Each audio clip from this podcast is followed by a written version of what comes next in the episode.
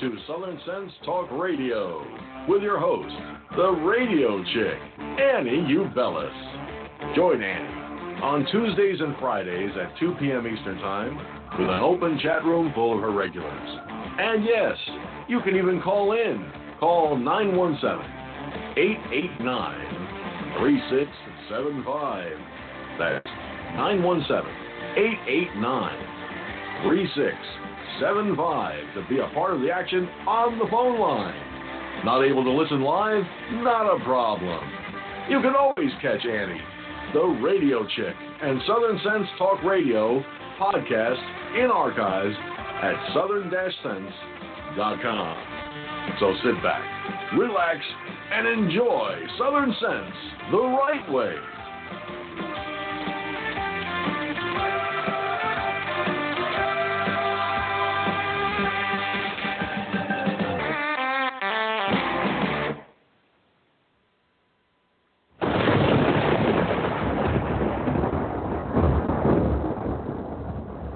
When an emergency strikes, what's your first impulse?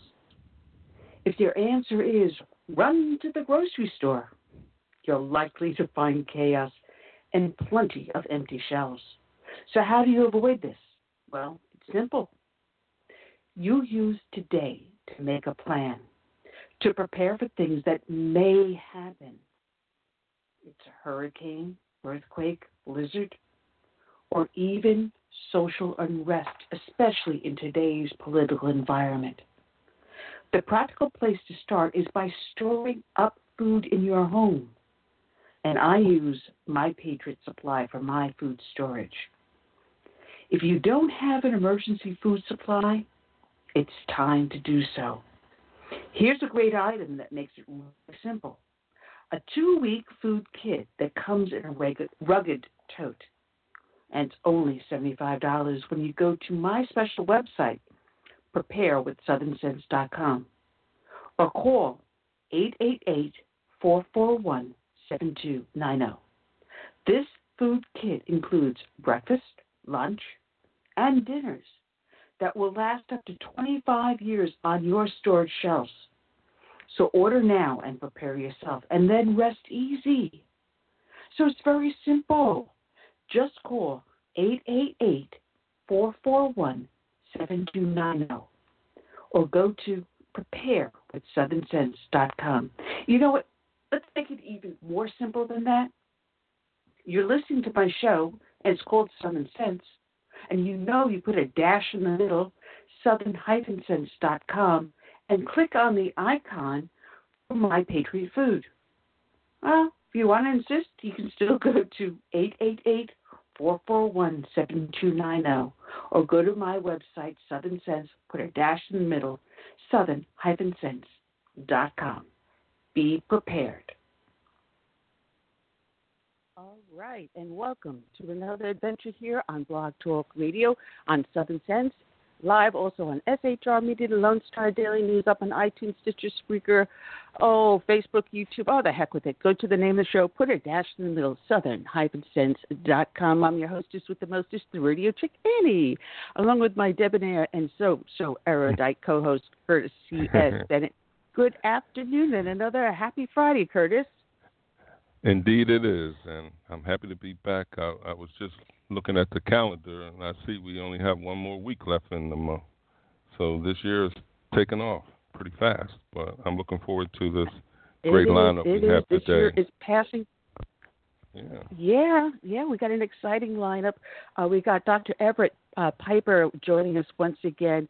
Um, he is the... Uh, president of the Oklahoma Wesleyan University, and he had an outstanding editorial he had posted. Um, I forget which paper it was in, uh, but it ended up uh, being passed around and going viral. And a friend of mine sent it to me, thinking it's something I hadn't seen before. But, oh, by the way, I know Doctor Pepper, Dick. So, and it prompted me to call Doctor Pepper and invite him back on. Uh, so we're going to be talking to him about it. He's got some great books out there. It's like Not a Kitty Daycare. It's writing about the whininess of kids today, how pampered they are. Yeah.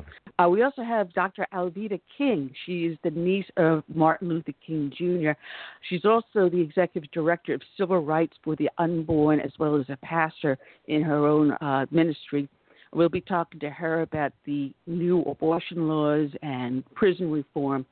Um, also, we have Sergeant Mike McGrew, a former police officer who's now a pastor, and he's got a fantastic story to tell also. Um, he has a book. Uh, oh, God, it's uh, I just had a major brain fart, the name of his book. Uh, Beyond the Call of Duty, I think, is the name of it, but I'll double-check mm-hmm. that. And also, we've got a new guest out. Uh, his name is Clint Johnson. He's a historian.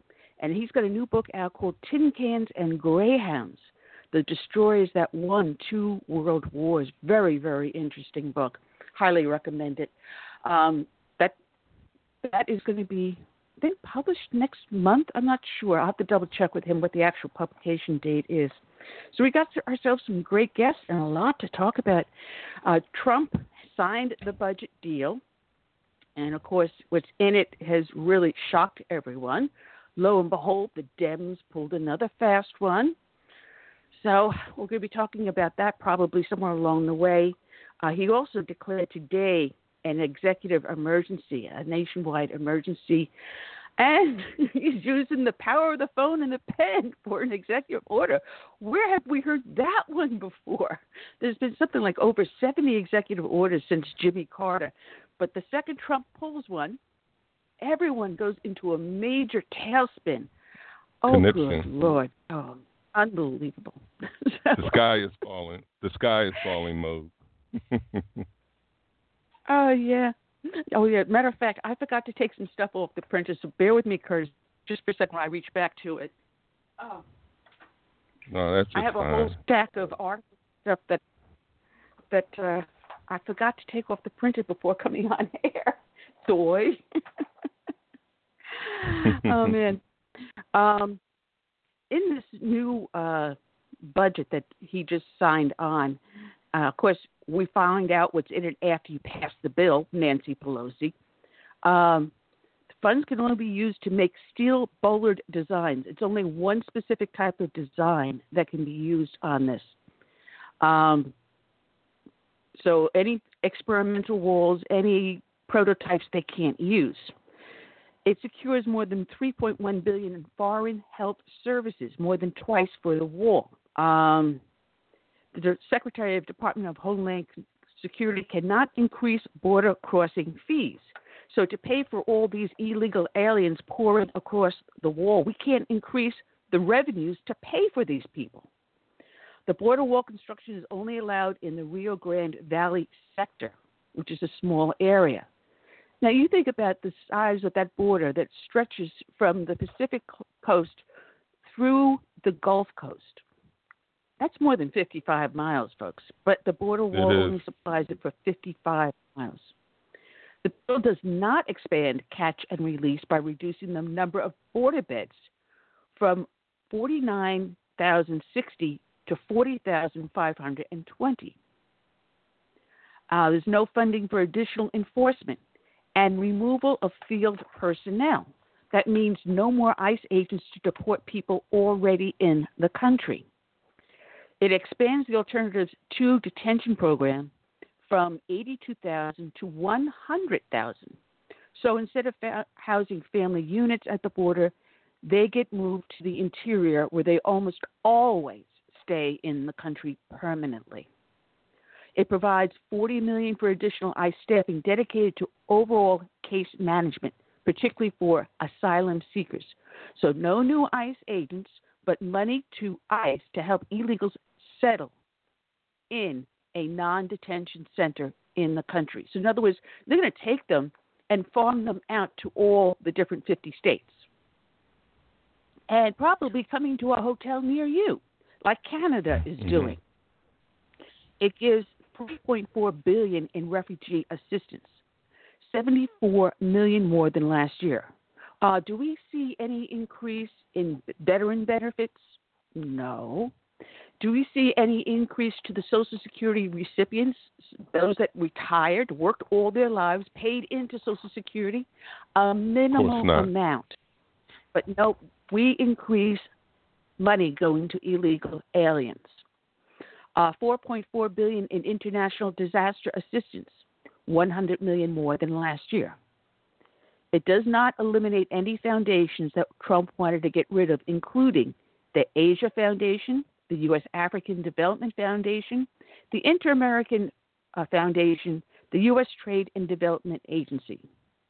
And once again, Republicans got outplayed. So this is this is the budget bill that Trump signed. Anyway, I want to welcome everyone that's showing up in the chat room and that's also listening in uh, in the studio. Reminder to those listening in the studio, you want to participate in the show, please remember to press one on the dial, and we'll be happy to bring you in. That said, Curtis, um, we have our guest Clint Johnson at the last half of the show, and he wrote the book Tin Cans and Greyhounds. And because of what he wrote, I picked out a fallen hero. Those that listen to the show know we start off each and every show with a dedication to a fallen hero. And sometimes it's really difficult for me to dig up information on the heroes. So I have to go to various different sources, and sometimes it takes me hours, I mean, sometimes even days, to dig up just a little bit. So today's dedication is going to go out to a hero that is written about in the book Tin Cans and Greyhounds by Clint Johnson. And today's dedication is going out to Lieutenant uh, J G Stanton Frederick Kalk. He died December sixth of nineteen seventeen after the torpedoing of his destroyer by a German U-boat during World War One. And this is from Military Wikipedia. Graduated from the Navy Academy in nineteen sixteen after serving on the battleship the U S S Florida, which was a B B thirty. He was assigned to the destroyer the U S Jacob Jones, D D sixty-one, on the tenth of September nineteen seventeen, while steaming on patrol duty from Brest, France, to Queenstown, Ireland. Jacob Jones was attacked on the sixth of December by jo- German submarine U fifty-three. Although Kalk, officer of the deck during the attack, took correct and especially prompt measures in maneuvering to avoid the torpedo, the destroyer could not turn in time to escape. She sank stern first in eight minutes. Though stunned by the explosion and weakened by his action after the ship went down, Kalk swam from one raft to another in an attempt to equalize weight on them. Displaying extraordinary heroism, he disregarded his own condition while endeavoring to save the lives of his men. Game to the last, Kalk overtaxed his own strength. He died from exposure and exhaustion. For his splendid self-sacrifice, Lieutenant J G Kalk was posthumously awarded the Distinguished Service Medal. And this was taken, I'm trying to see where I took this from, uh, from the archives on Lucky Bag. And it appears to have been a letter written from one shipmate to another concerning Lieutenant J G Stanton Frederick Kalk, entitled Sue, which appears to be the nickname of Lieutenant J G Kalk. Here is a person who lives to eat.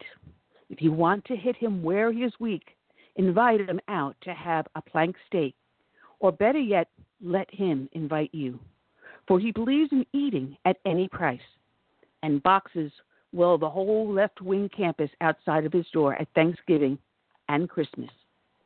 Speaking of camping, shh, dangerous ground. Every year he spends part of his leave camping near the Shenandoah, and to hear him rave, he certainly do enjoy them.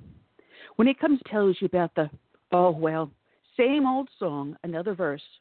Before he came into the Navy, he was quite a naturalist and can still tell you the race, color, and previous condition of servitude of any bird simply by hearing it pass by. He would rather fish off the mole at jib than go ashore. And he will tell you about the three-foot sunfish that he almost caught there. They wouldn't bite, neither would we. But don't gather from this that Sue hasn't attracted attention while here. Youngster year after winning a three-legged race, he gained renown by almost diving, uh, driving a winning team for the old seventh Company in a chariot race in regular Ben Hur style. He would have won, but for the fact that the laws of physics overcame his true Roman spirit, and on rounding a turn, forced him to relinquish his command and make a flying moor at the edge of the crowd. Incidentally, he spent several days in sickbay. Sue is a soccer player and shares with Captain Zarol the honor of scoring the points of our championship team. He is supposed to have an ear for music, for he often entertains Freddie with Neapolitan-like strains from his mandolin until Freddie becomes disgusted and plays the thing himself. Sue, while quiet, enjoys a roughhouse and is as true a friend as any man could wish. Anyone would be happy to have him for a shipmate. He is decidedly quiet and may require an effort on your part to become acquainted with him, but your efforts will be well expanded.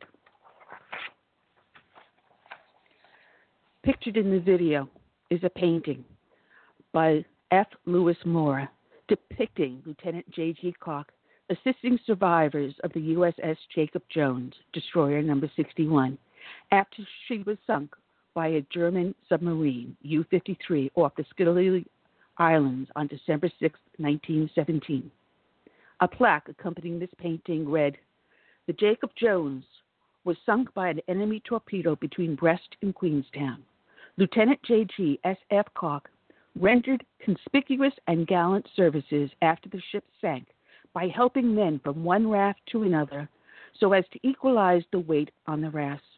He died of exposure and exhaustion in order to save others. Lieutenant J G. Kalk was awarded the Distinguished Service Medal posthumously." And finally, the Navy Navy has named two destroyers in honor of Lieutenant Junior Grade Kalk. The U S S Kalk destroyer number one seventy, later D D one seventy, which sailed between nineteen nineteen and nineteen forty, and the U S S Kalk D D six eleven, which sailed between nineteen forty-two and nineteen sixty-nine. Today's show is dedicated to Lieutenant J G. Kalk and to all the brave men and women that serve in our military from the birth of our nation through today and into its future. We also dedicate this show to the brave men and women that serve as first responders, be they law enforcement, firefighters, or emergency services. We dedicate to them with this song by Todd Allen Herndon, "My Name is America." May God bless each and every one.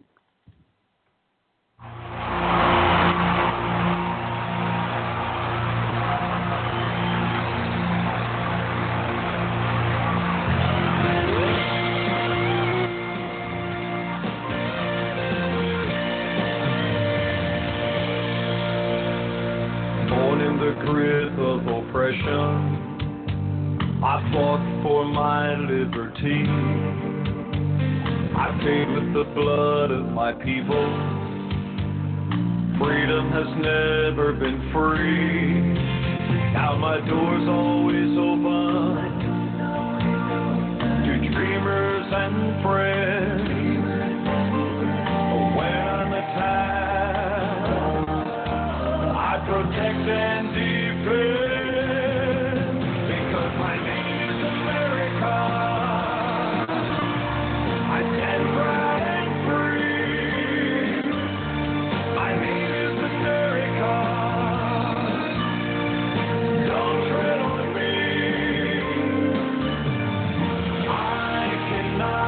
forever.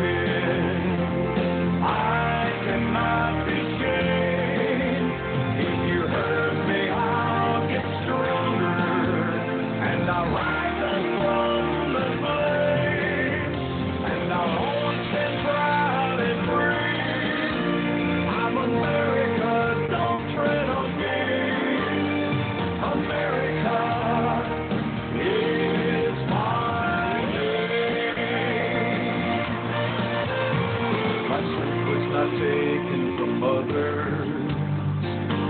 Others gave it to me. They believe in the virtues I stand for, my respect for humanity. Now I'm challenged by tyrants who envy my power of their vicious deeds. Because my mind is sour, because my name is America.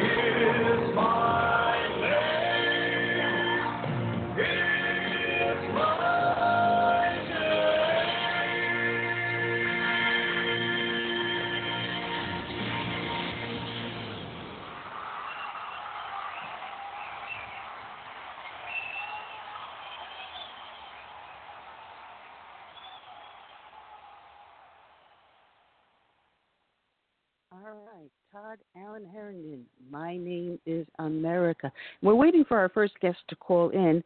Uh, just sent him a text to remind him to dial in. Um, I want to welcome again everyone that's up in the chat room. You're here listening to Southern Sense live on Blog Talk Radio, S H R Media, Lone Star Daily News, up on iTunes, YouTube, Stitcher, Spreaker. Oh, the heck with it. Just go to the name of the show. Southern Sense, put a dash in the middle, southern dot com. All right, Curtis, Curtis, you're going to have to unmute yourself in order to participate in the conversation here. So, Curtis, you're unmuted now. Oh. Welcome back. Yeah, I, I was dropped out, and I forgot to unmute. I'll tell you. Joy. Between Skype. That's, I'm the one that does that most of the time. Yeah. Between Skype and P T R, oh, I'll tell you, it's a challenge. It looks like we're still having problems with the YouTube uh, broadcasting. Um, it keeps on going up and down, up and down. I don't know what's going on. I may have to switch computers uh, on the next time we do the show. Again, I want to welcome everyone that's up in the chat room. We have so much that's going on and talking about. Um, I came across this one item, and I, I couldn't believe it. Uh, I was cracking up, but it, it's too sad to be actually funny. Uh, over in Bloomingdale's uh, in Manhattan, they had a T-shirt on display on one of the mannequins. And someone from the press, a journalist, happened to have been walking through Bloomingdale's, saw the T-shirt, freaked out, was traumatized, complained to the management, and had them remove the shirt so they no longer are, are selling this one particular shirt. Curtis, guess what the T-shirt said on it? You might take a wild guess that got this one journalist up in arms, so traumatized. Oh, how dare they? Guess. Uh, God bless America. Give us a guess. God bless America. No. Make America no. great again. It was. Um. No. I think MAGA would I don't know. definitely trigger the left. It was hashtag fake news. Oh, the God. T-shirt was hashtag fake news. That's offensive, man. This journalist see this. They got so offended. They were traumatized. That's what they told management. They were traumatized. They were insulting legitimate journalists out there. Well, if you are a legitimate journalist, first off, if you're an American journalist, you believe in free speech, mm-hmm. no, uh, no matter what. Uh, this is free speech. So obviously you're well, not a legitimate a, journalist. Yeah. There's a guy that got kicked out of Disneyland for um, sporting some kind of um, sign saying um, vote for Trump in twenty twenty, something like that. He was wearing a Make America Great Again hat. He was wearing a Make America Great Again hat out of Disneyland. And this yeah. guy had been, they had asked him to remove it. And he snuck back into the park a second time wearing the hat, knowing full well Disney was going to kick him out. So he was poking the bear. But hey, it's still free speech. I mean, I don't like Black Lives Matter T-shirts, but does that traumatize me? I will defend your right to be an idiot. It was your free speech. That that is an American First Amendment right. But to get upset because this T-shirt in Bloomingdale's said fake news and you're traumatized? We got our guest in on the line. Let me bring him in. And uh, while I'm in the middle of a rant, welcome aboard, Doctor Everett Piper. How are you doing today, sir? I'm doing well. How are you? I'm doing fine. I was talking about uh, this journalist in Manhattan that went into Bloomingdale's and got in all upset and really traumatized to the point where she complained to the management of Bloomingdale's, making them take the merchandise out of the store because the T-shirt that was on the mannequin said, hashtag fake news. Can you imagine? Oh, it's just I, I, we live in such an infantilized world today where anything that offends is supposed to be taken away. If you don't like an idea, if you don't like somebody else's opinion, if you don't like any expression they have, you throw down the victimization card and you cry trigger warning, and somehow life is supposed to become good and safe just because you're uncomfortable. It's the antithesis of what the academy is supposed to be about. It's the antithesis of what a good liberal education was about, an education that challenged your character rather than coddled you and made you feel comfortable. Yeah, and I just wonder where this thin skin came from all of a sudden. I mean, kids went out into the into the play yard, you taunted each other, yeah, but you didn't go running home saying I'm being bullied unless you were actually really, truly being bullied. I mean, what kids today call bullying is not. I mean, heaven forbid they make fun of the freckles on your face. Now you're being bullied. I mean, come on, the kids are kids, well, but to have a journalist say that they're legitimate, believing in free speech, but then hashtag fake news on a T-shirt upsets you? Yeah, exactly. Well, and the Make America Great hat upsets people. Uh, a T-shirt that has Jesus on it uh, upsets people.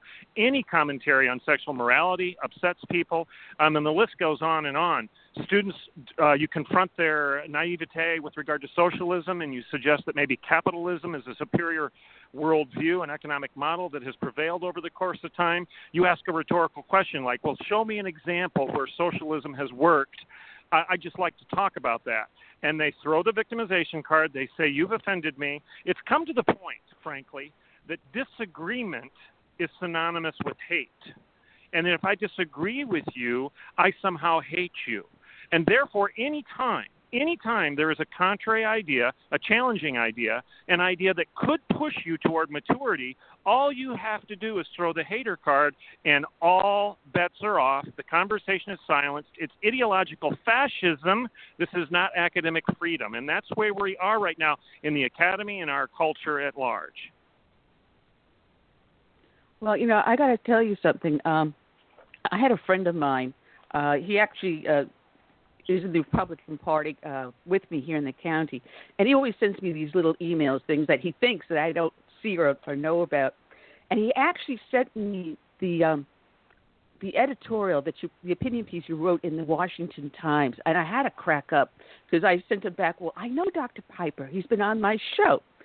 And the editorial uh, that you wrote was called Questions for Progressive Preachers.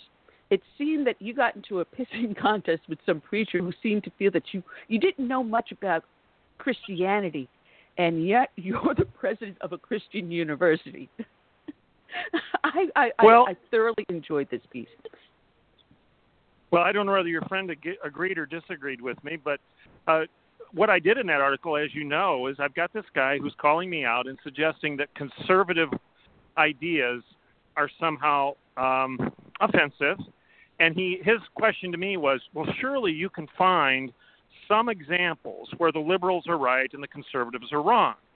And I said, well, you tell me. What are you talking about? Are you suggesting that maybe it's right to kill babies sixty seconds before they're born, and now they're even arguing sixty seconds after they're born, but somehow it's wrong for me to try to, try to protect those babies from a party that's hell-bent on their extermination and execution?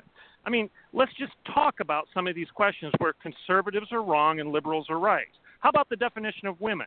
Is it somehow right to dumb down the definition of a woman to a social construct, make-believe, a leprechaun, a unicorn, and it's wrong for me as a conservative to say, no, women are real. They're actual objective facts. A female is a fact, and she deserves her own bathroom, her own dignity, and her own identity, thank you.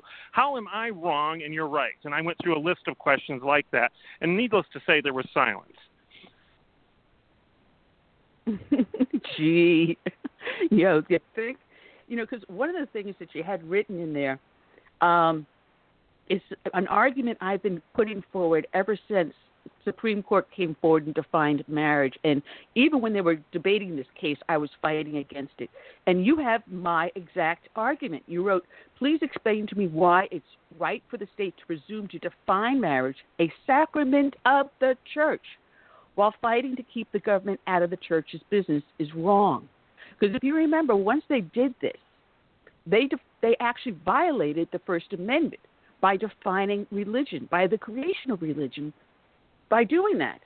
They actually violated the First Amendment. And I, I've been arguing, every single state, every municipality has what they call civil unions. You go before a judge, you take out a license, and you become a domestic union, whether you're male, male, female, male. Every state can define how they, they define a civil union. But when you take it the step forward and use the word marriage, you are now talking about a religious ceremony. And now you're defining religion. Absolutely. Absolutely. And you were spot on all along. I've been on your show before, and we've talked about this.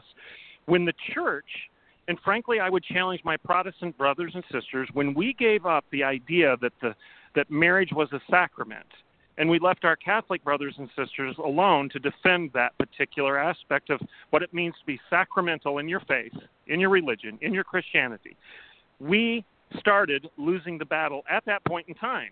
But at least we could stand, step forward right now and say we've got millions upon millions upon millions of Catholic brothers and sisters who consider marriage to be a sacrament of their faith. Who in the world thinks the church should breach that wall of separation of church and state, enter into the church, and start defining its sacraments? This is absurd. It is not a religious freedom.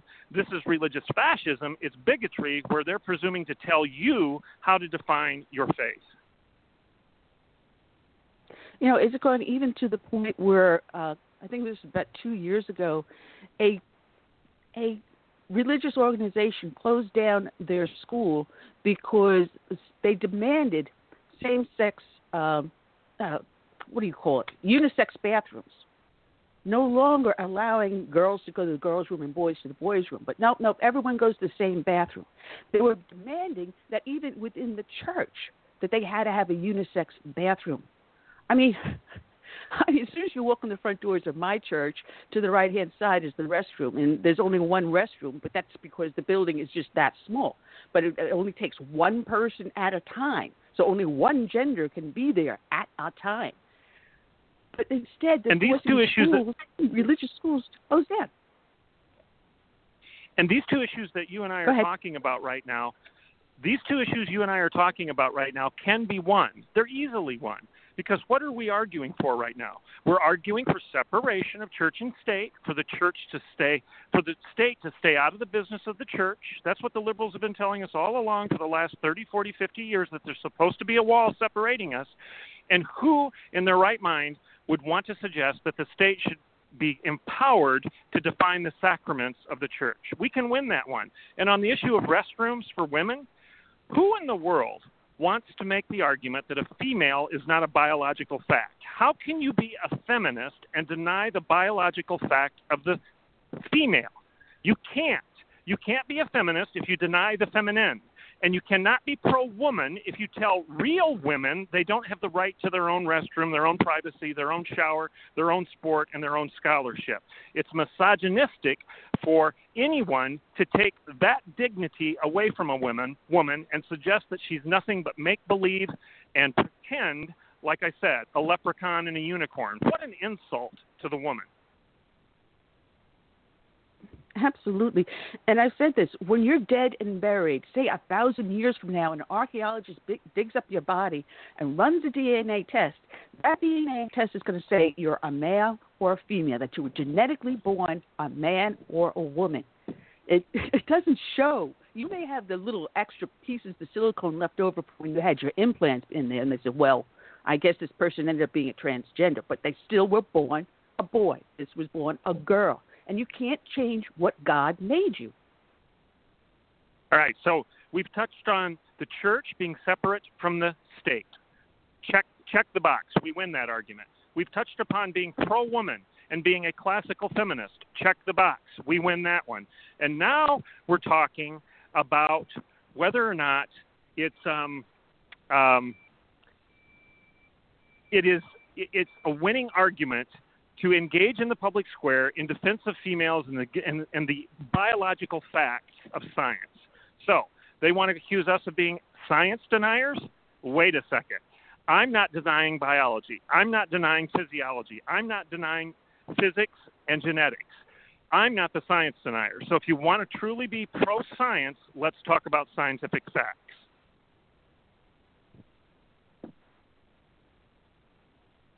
I have to apologize. I've got some sort of a, a failure here, and I got a loud noise going on. So, Curtis, if you can pick up while I try to figure out what's going on over here. Yes, Curtis. Doctor, it's good to have you on board with us today. Can you hear me? Um, this is Everett. Can you yeah, hear me? You still, yeah, I can hear All you, right. Yes. So, with today's feminists, isn't it true that their ultimate goal is to um, be one like man? With today's feminism, is that what, was that the question? Yes, that they want to um, completely do away with the sexes. You know, we're all the same. Well, I would say I don't know that the. Um, how would I answer that? I I think it's a denial. It's a denial of the human being. Um, not just a denial of man, it's a denial of woman. It's a denial of the Imago Dei. Let me answer it that way. We are told in Genesis that we are created in the image of God. We are special within all of God's creations because we are the only ones that were imbued with his identity, his image. That's the thumbprint of God upon human beings. The radical feminist agenda, the L G B T Q agenda, the gay and lesbian agenda, the postmodern agenda wants to dumb down the definition of the Imago Dei to the Imago dog. No longer are we in the image of God with moral awareness and culpability. We are now nothing but the uh, but an animal. We're the Imago dog. We're made in the image of the animal, where we have to be mm-hmm. defined by our base instincts and our appetites and our inclinations, and we can do no other. What an insult to what it means to be human. Again, we win this argument because we're elevating what it means to be human rather than degrading it. Well, isn't it isn't it well, true also that one of the reasons one of the reasons why the left wants to get rid of God is so they don't have to answer to God? Oh, absolutely. It's the original sin. What was the original sin in the Garden of Eden? If you will eat of the tree of the knowledge of good and evil, you will become what? As God. That was Satan's temptation to Eve. You won't need God any longer. You can decide what's good and evil. You can define what's right and wrong. You can decide. You can even define what's male and female. You can define marriage. You can define hate. You can define what's green and gay and left and right. You are as God. You can define everything. And that's exactly where we are in our culture today. It's the living out of the original sin over and over again. Well, that's, this is the thing that the left does so well. they depersonalize the human being. You in like in Obamacare, you are a unit. You are not a person, but you are called a unit in Obamacare. You know, it is it is a fetus, but it's not a human baby inside there. Now they use other terms to describe that unborn child. And by doing so, they dehumanize. It becomes an object instead of a human being capable of living, breathing with a soul, to think, walk, talk, just like any other human being. But if you dehumanize them, the way the Nazis did that to the Jews, then it makes it easier to make you disposable. And this is what they have done Absolutely. so well. Absolutely. And this is the flaw in the way we use acronyms today. We talk about L G B T Q. And what we've done is we've labeled people with this alphabet soup of acronyms that ignores the fact that they are individuals created in the image of God, and they're now defined by their appetites. They're defined by their sexual inclinations, because that's all they are. It's an insult. And we don't have to buy into that insult, because the biblical worldview has the right definition. And hyphenating our identity, you know, saying that you're, um, uh, oh, I'll use this one, gay Christian. I think that's an oxymoron, quite frankly. But what an insult to define your Christianity by your propensity to sin. I don't define myself as a lying Christian. I don't define myself as a stealing Christian. I don't define myself as a wandering eye Christian. Now, I may have a proclivity and an appetite to do all of that, but I can choose not to, because in my relationship with Christ, He is Lord, I am not, and I can control my instincts and appetites, and in fact should. You know, it also well brings around where people turn around and say, Christians are, are so bigoted. No, if you're a true Christian like you and I are, we also believe in redemption. So that, yes, we may have sinned, but if we, we realize it and we profess our sin and we come back to the teachings of Christ and we are redeemed, this is what we're about. We forgive. And and they fail to understand that, and the left doesn't. And I don't understand why they, they want us to be tolerant when they are all themselves completely intolerant. Well, it's because the tolerance agenda has been a ruse all along. They never really did want tolerance. They wanted power and control. And now that they have brainwashed everybody into believing in tolerance, they've shown their true colors, that they want to be in control of what the definition of tolerance is, and that they won't tolerate the intolerance of others, which is self-refuting at every turn. They're sawn off the branch upon which they sit. It makes no sense, and they know it. It's like I, it's like if I were to say I hate hateful people. Well, I just identified myself in the very category that which I hate. Or if I said I'm sure that nothing is sure. That's self-refuting. You can't be sure that nothing is sure. You can't you can't say I'm absolutely confident. There are no absolutes. Again, it's a self-refuting claim, and the same is true for this tolerance agenda. You can't say I can't tolerate your intolerance. That makes you one of the things that you're criticizing. But that's that's the stereotype. It's the poster child of the left right now. That it is, that it is. Um, I wanted to move a little bit over because we touched shortly on abortion and the New York State law, which is hideous. And when I used to live in New York State, we fought for the law of personhood, so that if mother was was pregnant, one was pregnant, and the child was injured or killed before it was born because of a crime, then that would be a separate charge for manslaughter or murder, whatever. Um, by this new New York State law, they have nullified all of the personhood laws in New York State. So now it's perfectly fine to commit a crime. If your girlfriend is pregnant and you beat her up and she loses the baby, you're not going to be charged because that new abortion law has nullified personhood. Was that the total purpose of this new law? Well, I think it's it's dumbing down the definition of what it means to be human. It's the same idea. It's the same problem of the L G B T Q hyphenated agenda, because you're insulting the dignity of the human being. And that's what abortion has been about all along. It's been about us wanting to define life rather than accepting God's definition of life. I've got news for you living in what's dead. You don't define what life is or what isn't. God defines life. You don't, and I don't. And anytime I want to rise up and take charge of that definition, I become a very dangerous human being.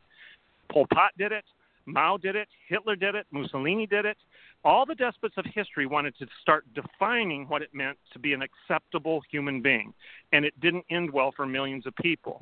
And we're actually at the point right now with the abortion debate where we've got an argument not only for partial birth abortion, but we've got academics like Peter Singer at Princeton, and then there's a professor at Oxford and another one in Melbourne, Australia, that are all arguing for post-birth abortion, that it is acceptable to terminate the life of a baby after birth if the parents decide to do so. Well, that was fully exposed with the, the Virginia attempt at that law, and once it came out, the outrage. So I'm thinking that this might be enough of a backlash to get personhood back onto the books. I know here in South Carolina, a friend of mine, Richard Cash, he's a state senator, has been trying to get personhood passed, and he's been working on that for a number of years. It might be enough for states like mine, South Carolina, to go red enough to get these personhoods passed. Well, I hope so, because the consequence of that terrible idea is now finally coming home to roost. It's not just hypothetical. It's not just academic lunacy. It's not just the talk of some crackpot uh, uh, philosopher at Princeton. This is real, and it's being expressed by the governor of Virginia, that it's acceptable to terminate a human being after it's born. Now, logically, you know, frankly, logically, these people are making a lot of sense, because if it's okay to kill this thing sixty seconds before it's born, why isn't it okay to kill it sixty seconds after it's born? Because nothing has changed. It's just one hundred twenty seconds difference in age, and it just moved a few feet. So if you think it's okay to kill it here, you can easily argue that it's okay to kill it there. And that's exactly where the governor of Virginia ended up going, and it should appall all of us. Yeah, well, they're trying to pass the law also in Pennsylvania, and I pray that they don't, because if they do, it would be a perfect reason for Kermit Gosnell to appeal his conviction. Now, that's a scary thought now, isn't it? Oh, absolutely. But unfortunately, a lot of people that are left of center in this discussion, they haven't informed themselves well enough to even understand who Kermit Gosnell is and what his atrocities were. They have the media ignored it. The media won't cover it. So how do you find out who he is, what he did, and why it's wrong? You have to find it out through listening to people like you. And un, in, and unless all of your colleagues out in the talk radio world keep beating this drum, that story's going to be lost. Well, we had the executive producer for the Gosnell movie on uh, our last show. Uh, I've also had the people that wrote the book, uh, Phil, uh, Philum and Ann McAleer on the show several times uh, while they were doing the movie and while they're writing the book and everything. So uh, we've been following the story the whole long time. But there is now a hunger, thankfully, a hunger out there for Christian-based movies. You're, we've been seeing it uh, time and time again with the release of Gosnell, and there's several other movies coming out, Revelations, uh, that has been coming out. So there is a hunger for this. And Hollywood has yet to recognize it, but there is a hunger for these independent films, and they're doing well. And that's the hope we have. You know, you listen to a show like this, and you could it could be a downer. You know, that Piper guy, he keeps, I mean, he sounds awfully negative. Sounds awfully fatalistic. Sounds like the battle's over. Um, but to that I say, no, I know the end of the story. And the end of the story is Christ's church will prevail. The gates of hell will not prevail against the church. Now, there are battles to be fought, and I don't know what my role is or is not in those battles other than just to be obedient. I may suffer. I may, quote-unquote, lose the battle, but the war is won by the church. We have that promise. And that's the end of the day that is encouraging to all of us, is to just know, you, you know, Church, Churchill, we have to be Churchillian rather than Uh, like Chamberlain. We've got to be willing to never give up, never give up, never give up, never give up, and be willing to run into the storm rather than away from it, not to capitulate, not compromise, but to go in ready to fight the good fight because we know who wins. Well, as I always love to say, and my pastor loves it because he overheard me say that, I said, don't worry, don't get down, because in the end, in Revelation, it tells us we win in the end. In the end, no matter Absolutely. What happens to us here on earth, in the end, we win. So there will be salvation. And, and I said, keep in mind. And you know what? It even puts you in a better place than Churchill, because stop and think of it. Churchill didn't know. He didn't know if he was going to win. Um, Wilberforce, he didn't know if he was going to win the battle against slavery. Um, many of the people in our in the American Revolution, many of them died. They went into eternity not knowing what the end of the Revolutionary War would be. We look back and we think it's all was a given. It wasn't a given at all. But the beauty of what you just said is we do know. We do know the end of the story. We're not going to be surprised by this. So whether we live or we die today, it doesn't make any difference as long as we're obedient and we fight, because we know what the victory is. Yeah, it's people worry about their corporal body. They worry about what's happening here, right here and now on earth. And to them, that's the center of their universe.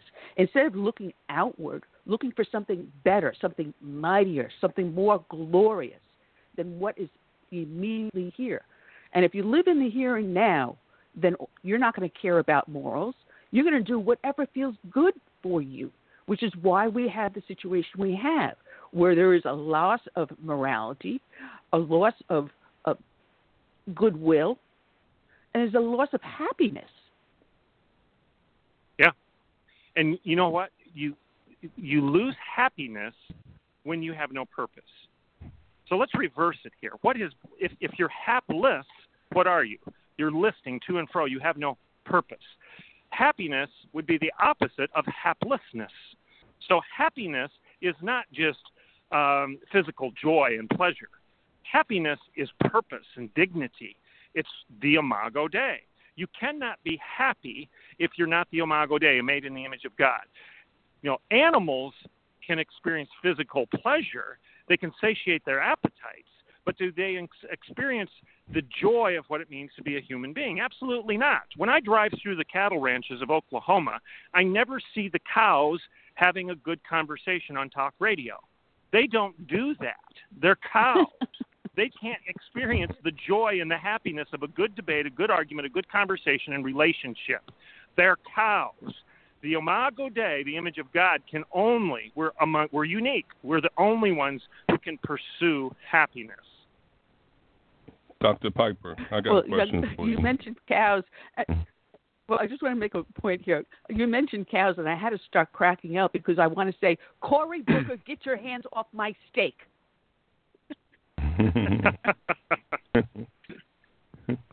Anyway, go ahead, Curtis. in the in the black community, we we have a lot of, you know, spiritual people, good Christian people, and they never seem to make the connection um, with groups such as um, the abortion, you know, um, pro-choice group, and um, they never make the connection between the, the gay, lesbian group, and, you know, they look at these groups and they don't see the connection to the Democrat Party.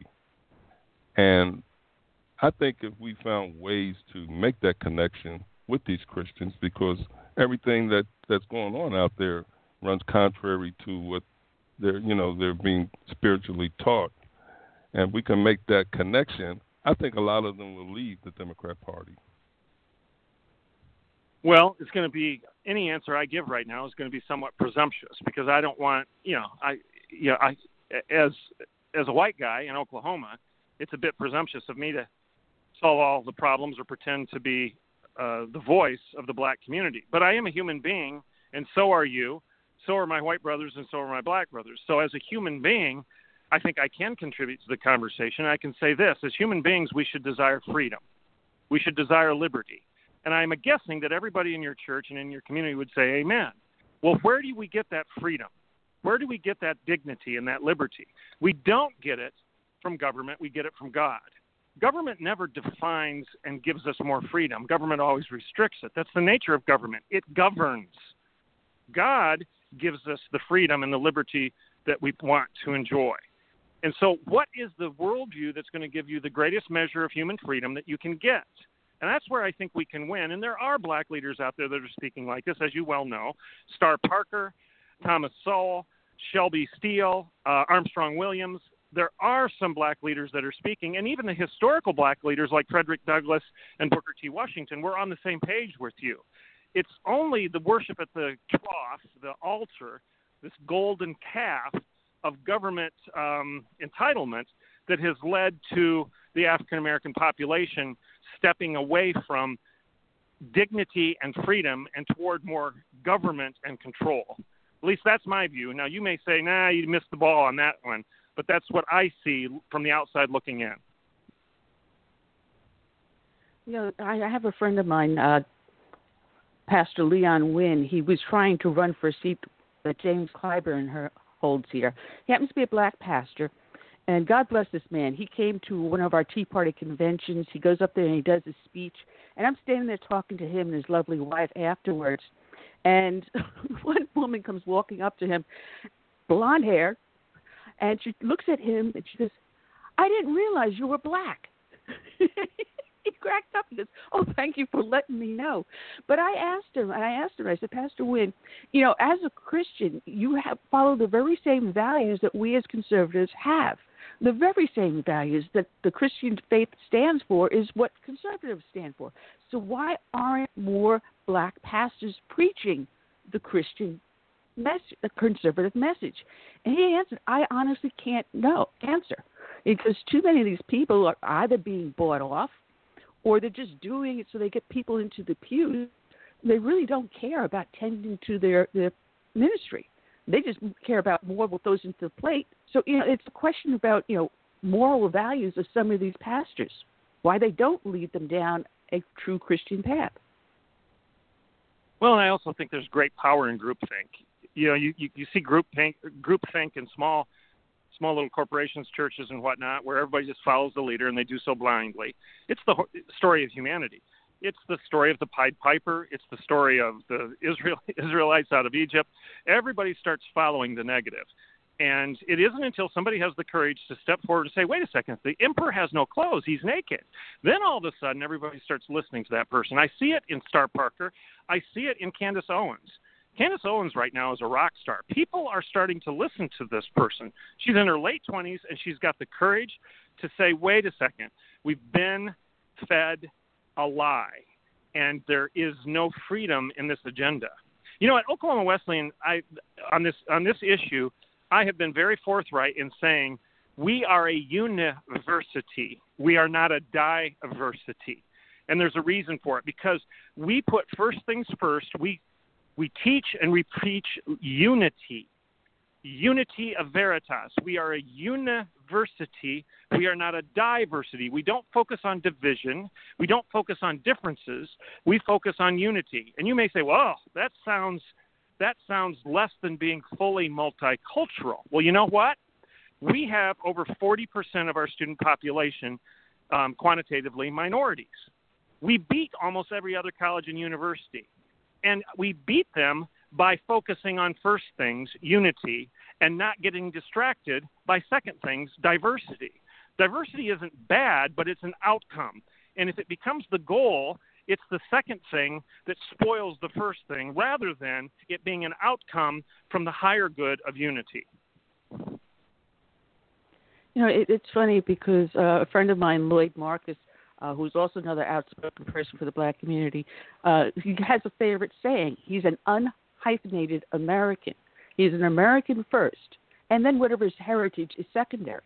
And we used to be called a melting pot. And in a melting pot, everything blends in and it lasts forever. We have away from that. And as I've heard this explained, we've become a salad bowl. And what happens to a salad after a few days? It rottens. It goes bad. It doesn't last. And we've stepped away from the thinking of us as one nation under God. Instead, they they set us apart. Oh, I'm sorry, you're white, you're black, you're orange, you're purple, you're gay, you're straight. If they divide us, they keep us fighting. But once we recognize what they're doing and unite, as you say, as in university, they lose the fight. We've got to be back to the yeah. unhyphenated American. Absolutely. And again, this is the higher good. Who's going to argue with us and say, well, we don't stand for unity? So it's a it's a winning argument. We put ourselves in the position of authority in the higher moral ground by taking a stand for freedom, for liberty, for human dignity, for women, for uh, classical feminism, for classical liberalism.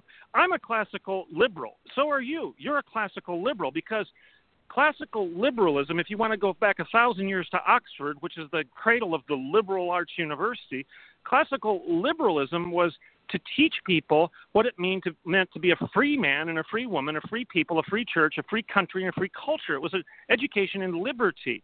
So reclaim the high ground of these, of these, um, of the definition of these words that matter, and don't balkanize people. Don't insult them by dividing them. Call upon them to be unified as the Imago Dei and not hyphenated into some balkanized culture that's going to be demanding its pound of flesh and demanding its, um, its, uh, its rights and its privileges because they're being selfish rather than unified. You know, it, we're called e pluribus unum, not e unum pluribus for a reason. It's out of many one unity. It's not out of one many.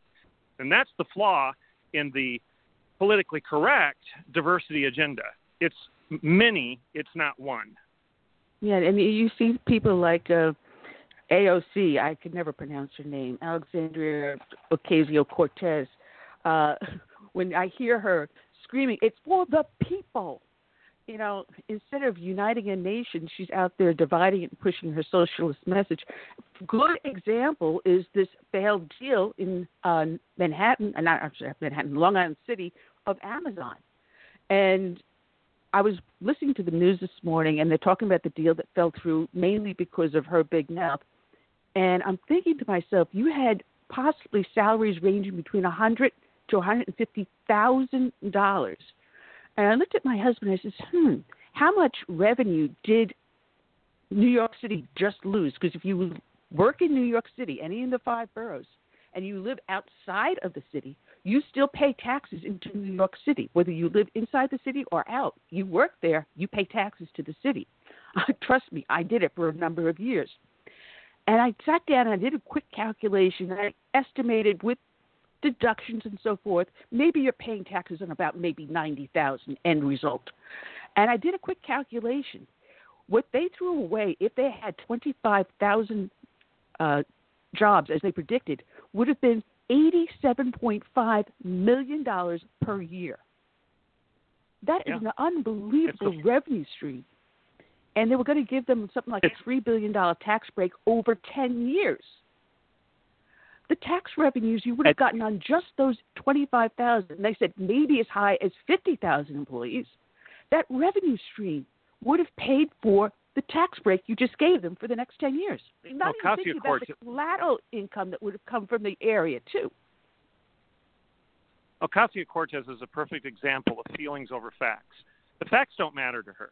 It's all about feelings. It's all about her personal feelings and her opinions. She doesn't care about the science of economics. She doesn't care about the science of biology. She doesn't care about the science of, of uh, debits and credits and math. She doesn't care. It's feelings over facts. And whenever you let feelings govern and facts be damned, at the end of the day, people are going to lose. And that's exactly what you see in this Amazon story. And, you know, the, the irony of it is the Democrats, I mean, look at what the Democrats have said no to over the last couple weeks. They've said no to capitalism. They've said no to babies. They've said no to Bibles. They've said no to guns. They've said no to walls. They've said no to uh, – what else have they said no to? They've said – no to um, uh, basically women having their own bathrooms. The Democratic Party is the party of no. You can't have your bathroom. You can't have your Bible. You can't have your guns. You can't have your God. You can't have anything within the Democratic Party anymore. You can't have Amazon. You can't have your job. The party is becoming the party of no rather than the party of yes. And again, I'm going to go back. I think the winning argument is to stand for something rather than against everybody's freedom all the time. Well, don't forget airplanes. No to airplanes now. Yeah, you can't have an airplane. So you're going to have to take that train to Hawaii. Jeez. The woman is nuts. You can't have an airplane. You can't have an airport. You can't fly. You can't get gas. You can't get a car. Again, I go. You go through this litany of things that you can't do if she were to run the world. And the and the frightening part about it is she was seriously proposing that within twelve years this would become America. Oh no no! Oh. Twelve years. Twelve years. The world's going to end. She had to have all this oh, done yeah. in ten years to prevent the world from ending in twelve years. Oh yeah. It, and that's going to work, right? While we're doing all this draconian stuff, I'm sure China and Russia and everybody else is going to do this. And by the way, what happens to our national defense? How are you going to, excuse me, how are you going to fuel uh, aircraft cal- carriers and fighter bombers with uh, solar energy? I'm just curious. How do you get that done? I don't think it works that way. And when you're driving your electric car, Miz Ocasio-Cortez, where do you think the electricity comes from? There's a power plant out there. It's probably powered by either coal, natural gas, or fuel oil, or maybe nuclear. It's giving you the electricity that you claim to be all high and mighty about driving your electric car. These electric cars are such a, a boondoggle because you've got to plug them in to get electricity, and the electricity isn't coming out of thin air. It's not coming from a windmill. It's coming from a power source that uses the energies, the, the energy that she wants to make illegal. Either clean coal, uh, nuclear, uh, hydroelectric. But it, what's even funnier is people always say, no, we've got to stop drilling for oil. We've got to stop doing that. But they don't realize the petrochemicals that are also the side products. And I, I dare anyone to name one thing that doesn't require petrochemicals. From the pencil you're yeah, writing like with to the lipstick to the deodorant to the sheets to your clothing to the wiring, to the seat, and everything else that went in to make that electric car, you still need petrochemicals. And how many people are you going to tell that you no more petrochemicals, what's going to happen to that smart device? They're not going to be able to make it. You need this. Yeah, you don't You don't have your cell phone. Again, it's the party of no. No cell phones, no cars, no boats, no planes, no airports. I mean, I, I think up there in New York, y'all, you, you're even talking about we can't have soda pop. I mean, what? You can't have fireworks. It's the party of no. No liberty. You just have to do what we're told. Follow along like a bunch of obedient lemmings and do what we're told. And, again, back to the question of the black community. The black community of all communities should rise up and say, we're tired of doing what we're told. We want freedom. You know, that's the whole thing. They want us to worship at the nanny state of government. Take away our God mm-hmm. and guns, and then we're forced to worship at the nanny state. Because this new Green Deal was also going to be paying people who don't want to work. So it doesn't matter. If you don't feel like working, that's okay. We'll still pay you to exist. Instead of allowing for well, personal responsibility. That's going to that's gonna work really well at the end of the day, isn't it? So you get, well, you're going to get your... have that? It's called welfare? Yeah. Yeah, and didn't we already have that? It was called the Soviet Union. Didn't we have that? It was called communist uh, It was called communist Cuba. Didn't we already have that in the, in the revolution in Mao's China? Didn't we have that in Pol Pot's killing fields of Cambodia? I mean, we've tried this stuff before. So, you know, what uh, what was it? George Santayana said, if you don't learn the lessons of history, you're doomed to repeat them over and over again. Ocasio-Cortez might want to go read a little history. Absolutely. But she's got this pie in the sky. Go ahead, Curtis.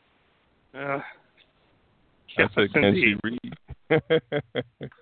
I'm not sure if she can read. Most of them yeah. can't even cursive right. Yeah. But, you know, if, if you if you take away a person's responsibility, if you don't make them responsible for their actions, then they're going to use any and every excuse to do whatever they feel they want to do. And once we put personal responsibility back, you have a much more gentler society. You'll see a decrease in crime. You'll see a, an increase in education, an increase in the economy. But with a lack of morality and if anything goes, then we end up with oh, I'm, I, my word just went completely out of my head. Um, lawlessness. Well, you know, um, G K Chesterton has a great uh, quote. He says, when you get rid of the big laws of God, you do not get liberty. You get thousands and thousands of little laws that rush in to fill the vacuum. And that's a perfect summary of what we've been talking about. When we refuse as a people to live by ten simple laws, that's all God gave us, ten. Ten simple laws. And then Jesus, he actually narrowed it down to two. We refuse to live by ten or even two simple laws. And what do we get to replace those? Thousands upon thousands of little laws created in Washington, D C that rush in to fill the vacuum, down to the point where they're telling us how to use the bathroom. And now they're suggesting they're going to tell us what we can't drive cars, we can't get in airplanes, we won't have airports, we're not going to have any natural gas any longer to fuel our houses and heat our stoves. We're going to have to go back to what? I guess using dried cow dung and firewood to try to keep warm. But they'll probably make that illegal, too, because of the carbon footprint. Bottom line, at the end of the day, they're like Eric Pianka, the professor at the University of Texas, who won the Texas Academy of Science Award a few years ago. And his, in his acceptance speech, he actually said, the world is in trouble, the earth is dying, and we need a ninety, ninety percent, let me repeat that, ninety, ninety percent reduction in the human race if we're going to save the earth. Now, how do you propose we accomplish that, Doctor Pianka? And you know what he said? Well, the Ebola virus might do it. This is a terrible worldview that degrades the human being, treats the human being as being no of no moral significance over and above a virus, and that if we got rid of the problem organism, human beings, and the Ebola virus wins in that process, that's okay, and the earth would be better for it. At the bottom line, at the end of the day, that's what Ocasio-Cortez is saying. Now, she won't admit it, but it's the same worldview. She's going to come to the same logical conclusions because happiness is not their goal. Haplessness will result in people being controlled and them having them, their thumb on them, them holding them in bondage and slavery to the state. Haplessness is their goal, not happiness. Doctor Piper, well, isn't this isn't it, Agenda um, twenty-one or whatever the now agenda is called that the U N has? The U N already has this as a policy to reduce the human population, and they've been moving towards that. It, it, it's something that they've said openly time and time again, and yet we fail to listen. Go ahead, Curtis. Yeah, I was, I was saying, isn't it true that um, those on the left have um, a goal of breaking down our system, you know, and make null and void our Constitution so they can refashion, you know, this country that was supposedly founded, you know, in shame and on the backs of, um, you know, those who were oppressed. Isn't that their goal, to rewrite oh. and realign America in, in the way that they, they so fit to see? Well, I think they've said it. Uh, quote from Barack Obama in his campaign speeches of two thousand eight and his acceptance speech. He said, I'm going to fundamentally change America. What did he mean? He's going to change the fundamentals. He's going to go to the foundation, and he's going to tear that foundation, not just tear the walls down, but he's going to go to the fundamentals, the foundation of America, and tear that out and rebuild it. And what's the foundation of America? The foundation of America is our motto, In God We Trust. It's our seminal documents, We the People. It's government of the people, by the people, and for the people. It's not government. It's not people for the government. It's government for the people. The foundation of America did not need to and does not need to be destroyed. But Barack Obama said that he was going to fundamentally change America. And then he had the audacity, and I use it's his word, he had the audacity to say this, and this was one of the most frightening quotes I think we've ever heard out of a president. He said this, we are the ones we've been waiting for, and we are the change we seek. That is frightening. That's frightening because, frankly, you aren't the one I'm waiting for, and you aren't the change I seek, and I'm not the one you're waiting for, and I'm not the change you seek. Whenever we give that kind of power to people or a person, it's called despotism. It's called an oligarchy. It's not a constitutional republic any longer. It is something that is preying on the average citizen by imposing power. When he said, we are the ones we've been waiting for and we are the change we seek, it should have sent a chill down everybody's spine because of the authority and the power and the arrogance that was behind that claim. And no one really listened. And I kept on screaming when Sean Hannity was doing the Stop Hillary. I'm saying, Hillary would be better than Obama. You don't know what you're pushing.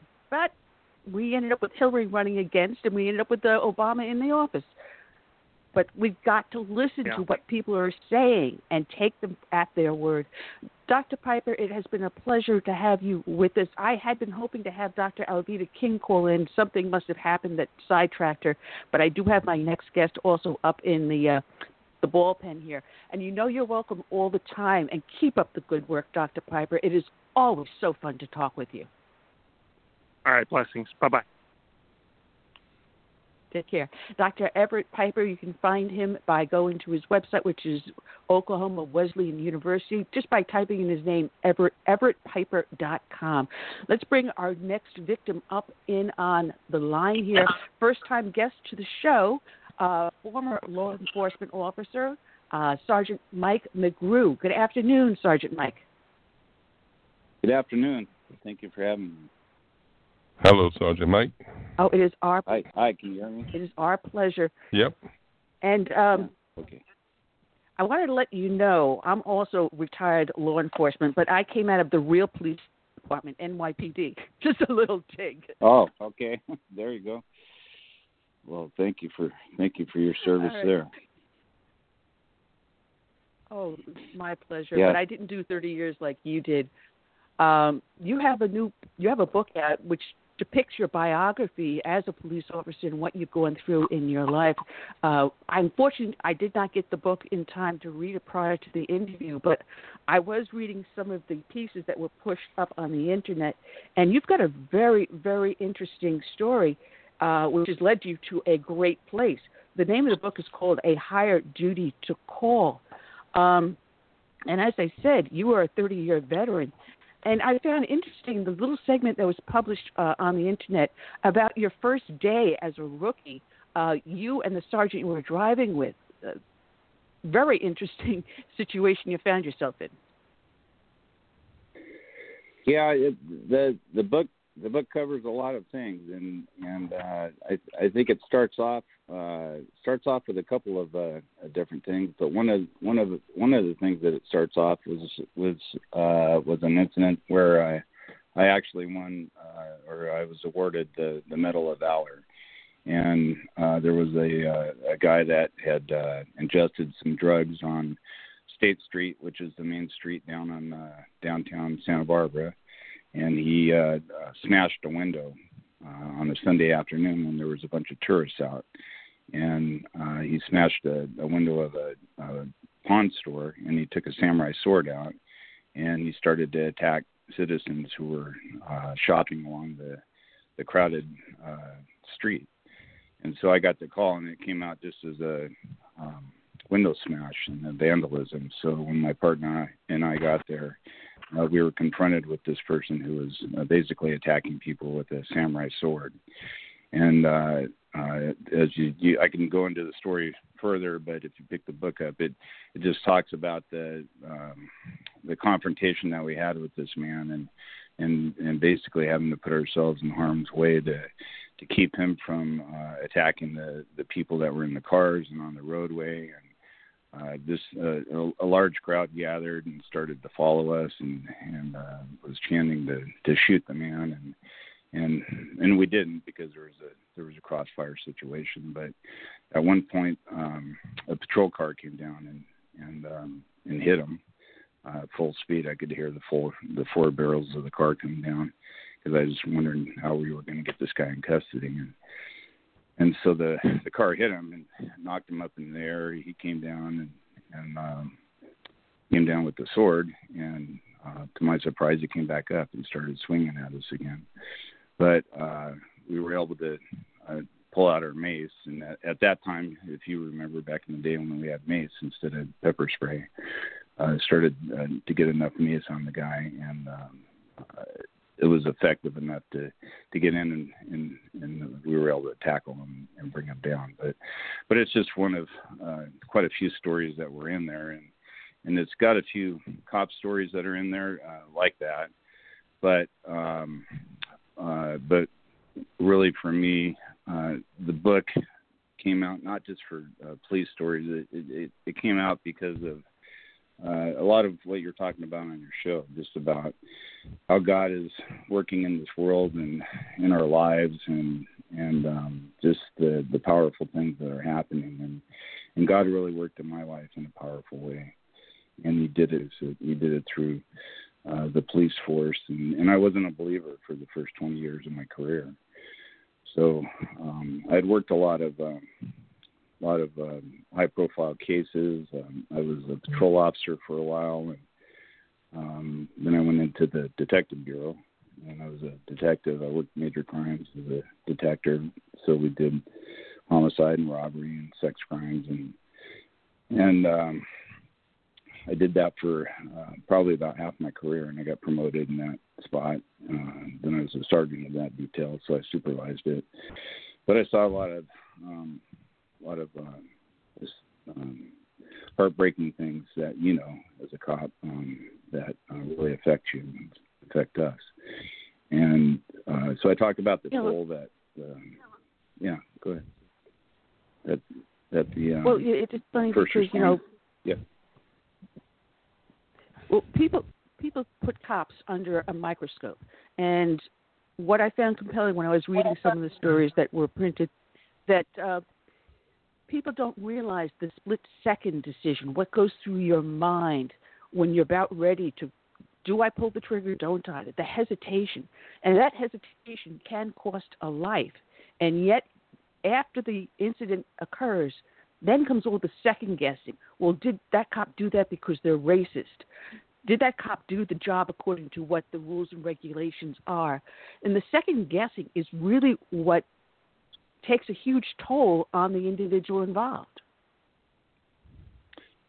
Yeah, it does.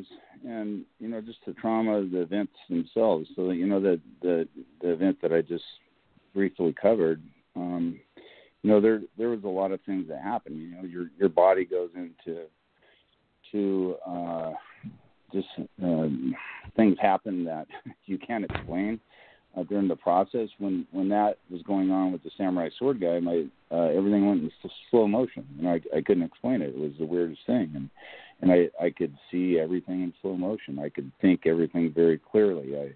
I, I didn't know what was happening, but later on, I realized that it was my brain went into uh, hyperspeed, and it was just a defense that my body was doing. And uh, but when you come out of those situations, there's another reaction that happens, and there's a, a post-traumatic stress thing that happens as well. Um, but yeah, some of the, the situations are very split second, and, and you make the call. And you know, I, I think, and, and you know, being a cop, that um, when you get to those places, that I, I've had uh, several uh, situations where I could have killed somebody, and I didn't, because it, it, it came down to a millisecond where we didn't pull the trigger. And there's thousands and thousands of those uh, episodes that happen every day throughout the country. And, and you don't see that on T V. You don't see that on the media. Um, they might just, you know, get a video of something that um, that they put on that uh, isn't favorable to the cops, and and may not even be, you know, from an angle that can justify what happens sometimes. But um, but uh, but I have to say that, you know, having done this job and having been with the people that I work with, it was just people of such courage and character. Um, I, I've always been impressed with uh, all the situations that, I, that I've been in, and, and just the outcomes of them, and, and just knowing that life matters. Um, it doesn't matter whose life it is. It's, you know, we, we go in, and, and I've been um, in positions where, you know, we were protecting Uh, you know, uh, somebody who I've arrested before, and I've stood in harm's way for that person, or or somebody who's tried to hurt me before. But, you know, it doesn't matter. We we show up at the doorstep. You know, it, we don't we don't get somebody's bio before we show up. We we show up, and we're there to help them, and, and we do every single time. Exactly, exactly. I mean, um, I had arrested someone. The guy came at me with a knife. And, you know, a knife will go straight through a bullet, bulletproof vest. It's meant to stop bullets, not knives. And I had two other cops standing with me when he was swinging at me. And they were ready to shoot. I was ready to pull the trigger, but the last split second, I saw him drop the knife, and he didn't stab me. And I put him under arrest. When I got him into the precinct, to a person, they said, you should have shot him. And I said, I couldn't because I saw him drop it. I went home. I had the next two days off. I actually shook for two days, realizing I came so close to taking someone's life. And yet I probably would have been justified, but I know in my heart and my mind that I saw him drop the knife. So I can't justify it to myself. How do I justify it to anyone else? How do I justify it to God? Is exactly what happens. Yeah. And when I got back to work two days later, there was a message waiting for me from the family of the man I locked up, and they said, thank you. My father is with us tonight because you did your job. Because they knew. Yeah. They even said you should, you could have shot him. You know, so God has a way of working through us, whether or not we recognize it or not. And I have told the story where I was guarding a pregnant woman inside a hospital. She was about ready to give birth. She was a junkie, screaming, ranting, raving, mad. And the women that were paying to be at the hospital to deliver their baby were having to endure this wild woman. And I walked up to her. I cursed her up one side and down the other. I ran into her a few years later. I did not recognize her. She recognized me. She says, officer, not only did you save my life, but look at my healthy baby. I'm off the drugs. I've got a job, and I've got a beautiful baby. You never know how what you do, how you interact, affects people down the road. And that's the job a cop has to do. Yeah, and and it's and it's and it's beautiful when you see that, because uh, the rewards are not, people don't run up and, and thank you all the time, but when you do get those few and far between thank yous, it's just so meaningful, and that's and that's what keeps you coming back. You know, as a as a cop, you see you see the worst of the worst of, but you always see something very powerful. So no matter what, how tragic an, an event can be, there will be something powerful. And for twenty years, I didn't know what that was. It was the thing that always kept me coming back. Um, and as a as a sergeant, it was the thing that I, I told the, the folks that worked for me to, to look for. And and uh, then later on, when I became a believer, Um, I knew it was God's grace. I knew it was God's presence. I, I could see the strength in, in a victim. I could see a community come around, um, somebody that was in need. I could see communities come together around a tragic event or a disaster. And it was just, but that's God's, that's God's grace. It's, it's happening in, in the hearts of people. And it's just so beautiful to see. And as a, and as a believer, um, after I came to the Lord, and what happened for me was, um, I, uh, you know, I, I had a, had, I had quite a career, um, and and I, I came to a point where uh, my youngest son, he was twelve years old, he got diagnosed with bone cancer, and uh, he lost his leg immediately. They had to take his leg because of a tumor, and he had to go through some uh, chemotherapy, some really uh, extensive chemotherapy. We spent about two hundred days a year in the hospital. And um, so all of a sudden I was in a place where I, I, you know, I went from this person who was supposed to be in control and handling everything to I was in a place where I had no control. And then um, about the same time, while we were in that fight, my uh, my other son, I have three children, but my older son uh, got involved in, in uh, drugs. And so there was a drug addiction in the family that we were battling.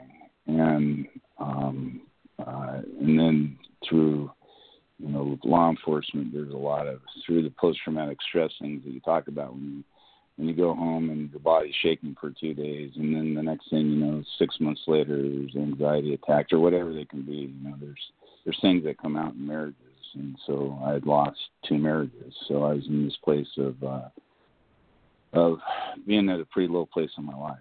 And, um, it was there that uh, that God spoke to me, and, and it turned my life around. And I got to see His grace. I got to see His restoration. I got to see uh, His strength, and just it was His guidance that got me through so much. And uh, my my younger son died um, a couple of years later. Uh, but God had prepared me. Yeah. Uh, I, I couldn't have done it without him. Um, but but I also got to see from that point on my, the job changed for me. And as you were speaking about how you you know it's God, I, I knew it was God every single time I went to a call. And uh, after my son died, my younger son died, I, I didn't want to. Uh, I told God, I said, I, I don't I don't want to go to another uh, dead kid call. I don't want to go to tell another family that they lost a family member. Um, and uh, when I came back to work, that was all the calls that I was getting. I was getting these calls one after another. But I realized that, um, you know, now is that cop standing on the doorstep, and I was there for that family. And, you know, I, my heart was just like broken wide open, and and they could see right into it. And, and and I knew why I was there, because they could look at me and they could say, why why are you still standing? And all I could do was just point up and say, because of him, you know, because of our Lord. And then I, I was able to, well, to witness to them. Yeah. Well, you know, and, um, as a cop, you see two different sides. You have the ones that don't believe and the ones that do have strong faith. Now, I was fortunate that I've never lost my faith. I've lost my faith in the church itself, but not faith in God. So I've always had that to carry along with me, which helped me through. But people don't realize, as a cop, you get home, your family doesn't want to hear what happened to you at work. Here you've got all this stuff buried up and pent into you. You need to talk to someone. And yet there's that stigmatism that the cop doesn't reach out for help, for someone to talk to. But you were lucky, I believe it was your brother-in-law that helped guide you along the way and helped bring you into your faith. So you ha- you were able to have someone to talk to. But the idea of going to seek counseling or something like that, getting you put onto the rubber gun squad, you know, the stigmatism of going to your record, whether or not you'll get promotions down the road, that all plays into the stress that you go through while you're on the job. And you endured that for thirty years, and yet I do believe you said you ended up becoming a um, chaplain for the department? Yeah, so what, what happened was we uh, we started, got put on a harder program. It was called the At Ease program that we started out over here. And um, and this hand that's been on it, it's it's really, it's getting blessed. And uh, what what we did was, um, uh, you know, I thought about why don't, why, why, why is it that cops aren't getting the help that they need? You know, it, it is that stigma. It is, um you know, if you if you need to get help, you have to go to your boss and say, hey, boss, I'm, I'm having a meltdown. And then the first thing they say is, well, that's nice. Give me your badge and your gun and go sit over there. And then you wonder if you're ever going to get your job back. So that's why people don't get that help.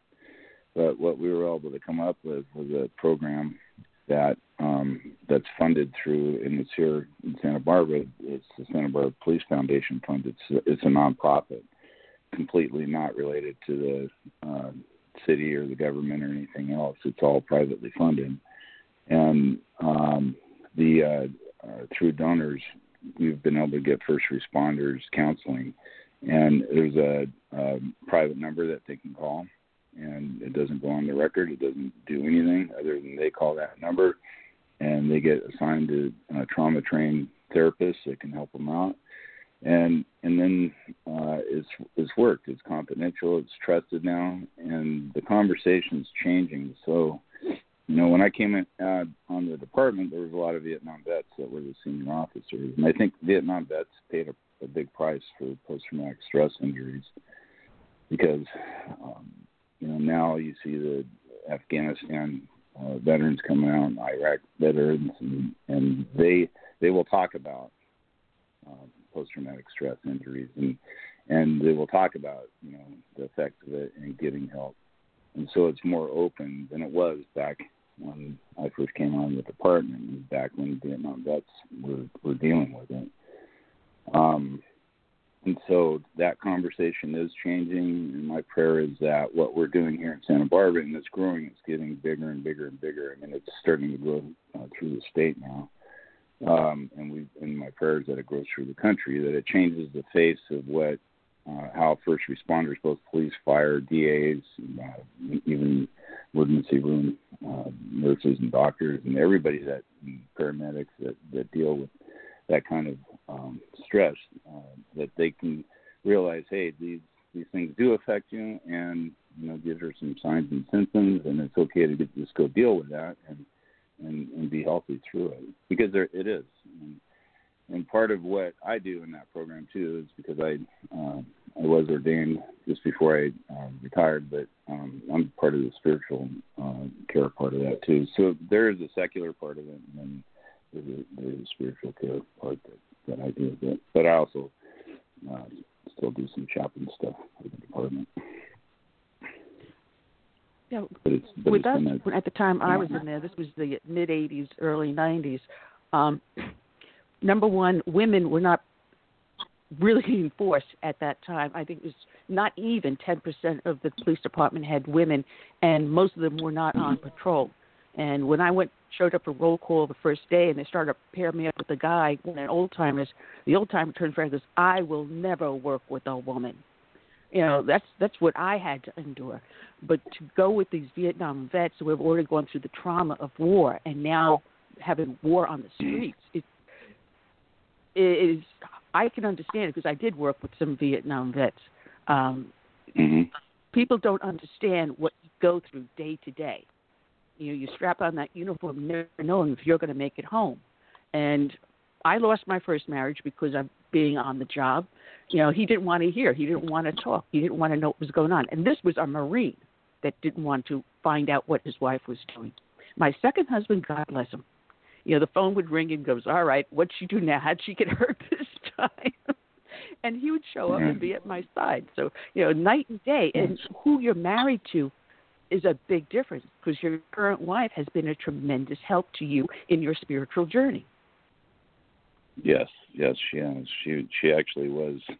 She was the our first date was the reason I was found. So I I went to a concert just to go out on a date with her, and, and it was a it was a Christian worship uh, uh, concert, and it was there that uh, a pastor came out and spoke, and just really he.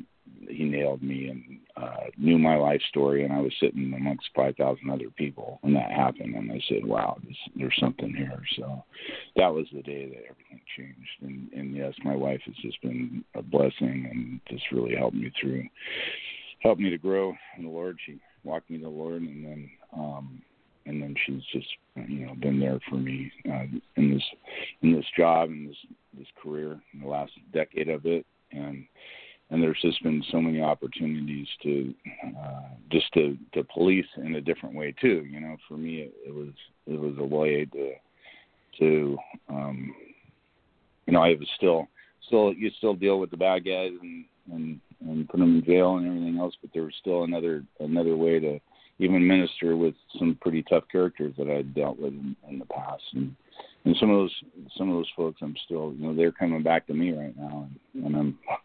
I'm, I'm uh, ministering to, to some of those guys as well. So it's been it's been an interesting uh, been an interesting um, uh, journey, and, and I'm really grateful for it. But but uh, you know, I talk a lot um, about that in the book too. Just this in the last years of just the divine appointments that God puts us on um, out in the streets and and the things that happened. And Just, you know, I was a motorcycle cop for a while, and uh, you know, there was a time where I, I when I was, I'd pull people over. I, I could hardly ever write a ticket because uh, people that I'd pulled over were uh, just experiencing something in their lives that I knew, you know, God had set that moment up uh, for that contact where the person had maybe come back from the doctor and realized they had.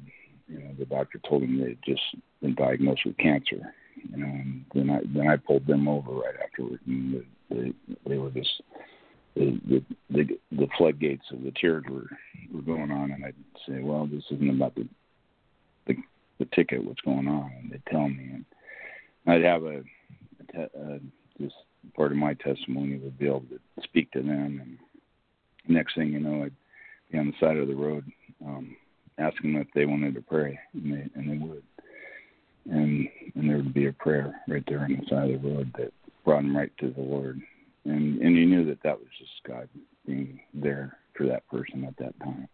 And they knew it too, because when I walked away, I'd say, well, if you if you want to know if God's with you, ask yourself why is the motorcycle cop spraying with it to the side of the road, you know. it, yeah. It's, Try uh, being top of Brooklyn and pulling them over. Yeah, yeah. yeah. Um, but but it was just, you know, it was I, so many I, sweet moments. Yeah. Yeah, you, there's, so, there's, so there's certain beautiful ones that you remember more than others. And I had pulled over a woman. She was a teacher. She was racing to, to go to work. And I said, all right, fine. I, I normally didn't ticket teachers, U P S drivers, and stuff like that. I, I got a soft heart at times. Otherwise, you piss me off, you're going to get it every which way I can. Mm-hmm. But, you know, here I pulled her over. She turns red. Why'd you pull me over? Because I'm black? And I says, no, because you just ran the red light. It, Is there something wrong? Are you in a rush to go somewhere? She goes, yeah, I'm late. I'm a teacher down at the school. So I go to hand her back her driver's license and registration, and she's refusing to take it. So I said, that's it. I, I said, I'm not going to write you a ticket. You're late. You're already late. I don't want you to get any more trouble. Go ahead. She's refusing to take her paperwork back. So I finally tossed it in the window. And this woman was built. And if you know what I mean, built. So the driver's license landed on the right side and the uh, registration landed on the left side, and they're sitting on her chest. I walk away. Do you know, I got a civilian complaint from her because I didn't write her a ticket. She complained that I disrespected her. And when I went to um, the civilian board for the trial, you know what they told me? Next time, write her the ticket. Here I was being nice, and these are things that you remember. Trying to be as nice as you can. It doesn't always work, though. Yeah, but I, I don't, uh, uh, I don't think that for for me, I, I never, I was never sorry I was nice to somebody. I, I would, I would walk away, and yeah, you, you, you did, you did at times, you know, give somebody some grace and.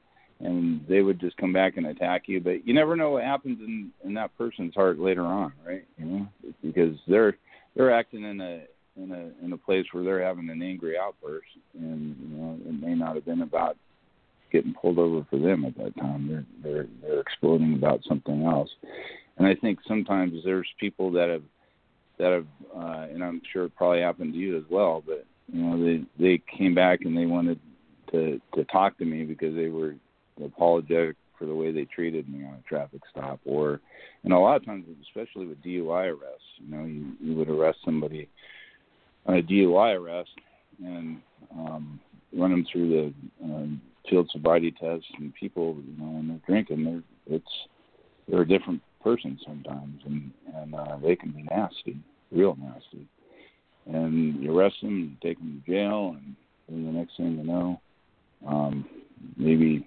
at the trial, or maybe at, you know, even weeks later, I got them just, you know, apologize to me or the officers I was with um, for their behavior, you know, because they just they just thought about that moment. And so you hope maybe that's a growing moment for them. You hope that, that that's something that, that that they can walk away with. But yeah, it doesn't feel good. It never does feel good when you do something nice to somebody and they don't they don't appreciate it. But. But that that's just, the, that's the, as you well know, that's, that that job is not an easy job, and that's why we, that's just another part of the, the, I think that's an underlying trauma that happens too, or um, for the for the people out there, the first responders. I, I really appreciate you dedicating the show at the start to the, the to the men and women who protect this country, and the, to the first responders, because it's. Um, You know, they go through so much and so many unseen things. You know, there's so many unseen things that happen that uh, people will never realize. And um, they they don't understand, yeah, you know what, these people do wonderful things, and sometimes they get spit on. Sometimes they get, you know, they'll, yeah. they'll give someone a break and they get a personnel complaint. There's like a no-win situation for them, and then they're going home, you know, going, why, you know, why am I even doing this, you know? But, well, but you know, you go back and, yeah, but you go back and you do it because you know you're doing the right thing, you know, and you're you're hoping yeah. that um, that that everybody else does see it. And you know that you know that out of the ten percent that are yelling and screaming, that the ninety percent that are being quiet, you know, are there for you. They just don't always tell you that. I think. I hope that. Yeah, that, that's true.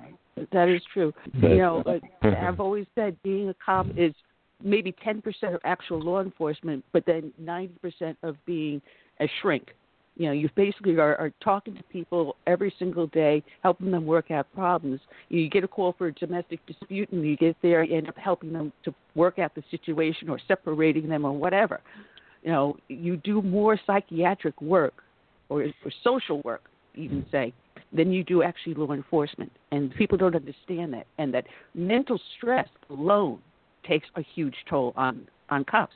And if you have oh, yeah. the Lord with you and you believe in the Lord, you know, I mean, I don't say always, but you usually can expect a good outcome. Yeah. Well, at least you got some place to, to, to bring it to, you know, you got, because God says that his, his burden is light. His, his yoke is easy, you know? And so, So the enemy wants to put those burdens on us, you know. You'd, so those, when we go there and, and we see, you know, we, we go into the most chaotic situations there can be sometimes. And sometimes you, you realize that that sometimes our job is to walk into the most chaotic, you know, it could be a traffic collision where everything is just, you know, people are bleeding and hurt and screaming and running around and chaos. And, and, and you get there and you're the person, you know, and everybody's looking right at you. And, you know, so you're putting doing first aid or before the ambulances get there or whatever it may be, but but just start giving orders and telling people to do things, and, and you start to bring peace to that chaos, you know. And the same thing in a bar fight or the same thing in a domestic dispute or whatever it might be. But Sergeant Mike, um, um, yeah, yeah. Um, this is um, co-host C S. Um, yeah, I was wondering because there seemed to be a, a lack of respect and, and regard for our men and women in blue by young people today, and I'm not sure if it's a lack of um, training at home, you know, to respect, you know, older people and and you know our people in authority, uh, authority, and um, whether or not you know they they were taught, you know, spiritually, you know, to um, re- regard life. And I was wondering, you know, in your years as a law enforcement um, personnel, did you guys go into the school? You know, we used to have what we call officer-friendly programs where, you know, law enforcement personnel would come and, and talk to children in school and, and, you know, interact with them. Are there still programs out there like that? Yeah, and I think they're increasing. I, I know that uh, in our area we have a police activities league that's really, um, uh, really impactful, and, and I play a part in that too as well sometimes. Uh, and and we deal with um, kids that um, uh, there's at-risk kids and some kids that are not at-risk, you know. Um, but uh, we we give opportunities to have that interaction. Um, you know, we, we try to involve ourselves in the community as much as we can. The one thing that happens um, with police, it's hard. It's a hard thing to do because you can go into a place where the mindset can be, you know, hey, I'm dealing with criminals all day. I'm, you know, coming back and forth. I'm getting beat up all the time. And then all of a sudden you just can isolate yourself.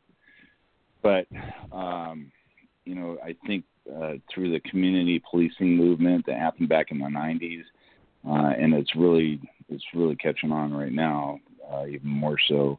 Is, that was is under that, Clinton. You know, when you involve, yeah, yeah. But the more you the more you see, and for us, we actually Santa Barbara was kind of we were we were in the forefront of a lot of that stuff back back in the probably the early nineties, uh, but.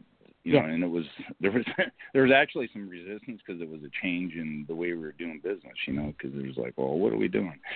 And, but uh, but it but the value of it was that you start to interact with the community and just be a part of it, right? Instead of just be responding to the problems. And and when you do that and you immerse yourself into the children's programs and the kids, the teenage programs and those kind of things, you know, they see you for who you are, that you're just a regular person. And it helps us. You know, I feel like it helps me because it, because it, it, it makes you, as a cop, when I was a cop, it just made you realize that, yeah, you know what, Uh, the, the the community is good. It's not just cops and bad guys. You know, there's this other ninety percent of really wonderful people, and you get to have that interaction and that um, that partnership that starts to develop. So, so I feel like um, uh, that there is headway in that. Uh, you know, and I can just speak from that, just from our from our the area that I policed in.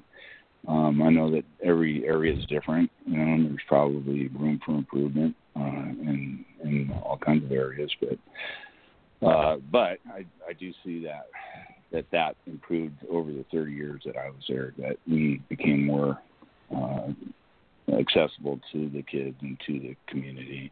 And it, and it went from just being the baseball coach or the football coach to more of a, you know, a, a philosophy of the police department, too.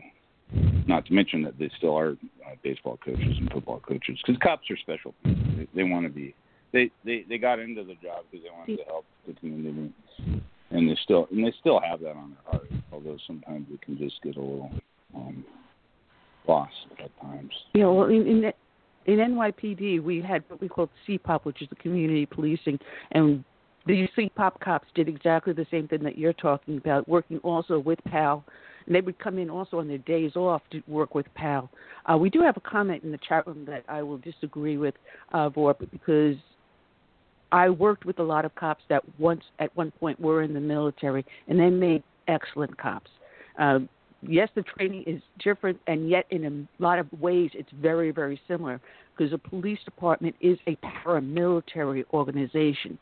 Um, so I worked with a lot of good former military, and even cops that were still in reserves I worked with. Uh, so, yes, they do make good cops, mainly because they already have the discipline that someone that has no military background has to learn when they enter the police academy. Did you find that also, Sergeant Mike? Yeah, we have a lot of military in the police uh, department. Uh, and, yeah, they were excellent. We loved getting people that were in the military, and a lot of them were trained for that, and they, they did do very well to this day. You know, there's some of the best um, cops that I worked with uh, were in the military, especially uh, towards the still in the Iraq, uh, Afghanistan era. You'd, the the uh, oral boards, when you'd sit down and talk to people on the oral board that were becoming new uh, police officers, and you'd ask them, you know, tell us a problem that you solved. You know, it went from, well, I had a problem with my roommate, you know, during times where there was no war, to to times where you got people coming out of combat that said, well, you know, let me tell you about the time that, you know, my company commander was killed, and then I had to take over the unit. And so, you know, you had some life experience that just like, wham, all of a sudden, you know, you had some folks that had been through some real tough stuff, and they were battle trained, um, uh, and, and you knew that they would be Uh, doing well under under pressure, under fire, because when you're out in the streets, that's the other thing too, is that um, you know uh, cops are under uh, situations that are extremely dangerous, and, uh, and you do have to be able to act um, uh, in the face of danger. I mean, some really horrific um, circumstances. You got to be able to to to keep your keep it cool and keep your head and think straight. So yes, uh, military. Yeah, but, they are, you know, I, I love I love our military. I love our veterans, and I'm so grateful for them and what they do. Yeah, because a lot of the ones that were either military reservists or retired military, just whatever, that became police officers, they were more cool under pressure, less likely to be trigger happy. Whereas you got this young kid right. that didn't even go to college, and those are the ones that you, right. you had to watch. And you had to make sure that yeah. when they went through training, they paid attention. You know, I had the benefit yeah. of I went in at a later age. I had already owned a business. I had managed several businesses. Um, I had traveled the world. So I went in as a mature adult, not a kid out of school. Um, so, again, I had a different way of looking at it, probably closer to the way the military person looked at it. A little bit more calm, a little bit cooler. But this is what we need. Um, we need the police that are coming into the today's environment to have at least some military service or a college degree. By then, they're more mature. Not the kids that I went to the academy with. I was at least ten years older than some of them. But it's a hard job to do. And you did it with thirty years, seeing this day in and day out. And now you work as a minister and you you work with the community again. So you're doing a fantastic job. People can find you on your website, which is your name, Sergeant S G T, Sergeant Mike McGrew, which I have a link up on the show page that people can click on and go to your website, learn more about you, and get your book, which is A Higher Call to Duty. Yeah, yeah. Yeah, I welcome you to, to check it out. And, you know, I uh, we did this book to to be able to help other people, and and uh, you know, it, it, it's something that can bring hope to folks going through um, some tough and difficult times. You know, because that's it's our, our our testimonies. Everybody's got one. Everybody's got a powerful testimony, and, and this is just my testimony. And, and the reason that I, I did this, it was I gave it uh, publicly here one time at a, at a big uh, prayer breakfast event, and some folks asked me to, to put it down on the book and said that it would touch uh, some people. It was uh, important that it could, you know, touch more people. And so that's why I did it, to, to spread it out and just to be there for for for somebody else. And so I, I, I just, you know, my prayer is that it blesses um, some people in a, in a special way and, and helps them get through maybe a difficult time, or, or helps them to, to uh, help a friend out, or or just uh, give them hope in the situation. You know, so that's that's what it's all about, and we're here for each other. And um, you know, so I just want to just put put open my story up and, and hope that it, that it that it helps somebody. So that's that's what it's there for. So I welcome everybody to pick it up and take a look. Yeah, and what people don't realize that you're, it's not cops versus them. We're all human beings. We're all creatures of God. And if we go into a situation realizing that, we're there to help. We're not there to hurt or harm. We're there to help you. And then when you start to explain that to someone, all of a sudden you start to see the change in the personality. It's like, I'm here to help you. I'm not here to cause you harm. I'm not here to beat you up. I'm here to help you. And as you realize, hey, this person has a husband, a wife, a son, a daughter, a parent, a brother, sister, an aunt, an uncle. They're just the same as you. And when I broke in new partners, I'd always explain it to them. They're just the same as you. Treat them the same way you want to be treated. And that's what made you a good cop. Yeah, and, that, and that's um, that's just it's something that I, I'm, hope, I'm hoping that this book does too. It'll give people an insight into that, to say, hey, because when people read it, they go, oh, wow. You know, I think it, it touches them in a, in a place that they go, wow, you know what, these are people.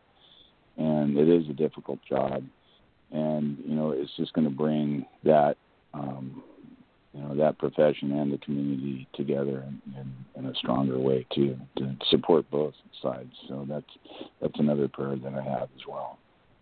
So I'm I'm just uh, I'm excited about it. I'm, you know, I'm really grateful to be on this show too, and to be able to talk about these issues as well, because it's. Um, Uh, they're important issues, and as you well know, I, I know that I, I can hear it in your heart um, that uh, these things went deep. And uh, well, and, I'm, and I'm, I'm I just want to make one observation before I let you go, because I've got my next victim up in the bullpen here. Um, sure. If people, uh, I I was almost brought to tears the other day. Uh, I had to go up to just outside of Charleston for a doctor's visit, and on the way home, I was starving.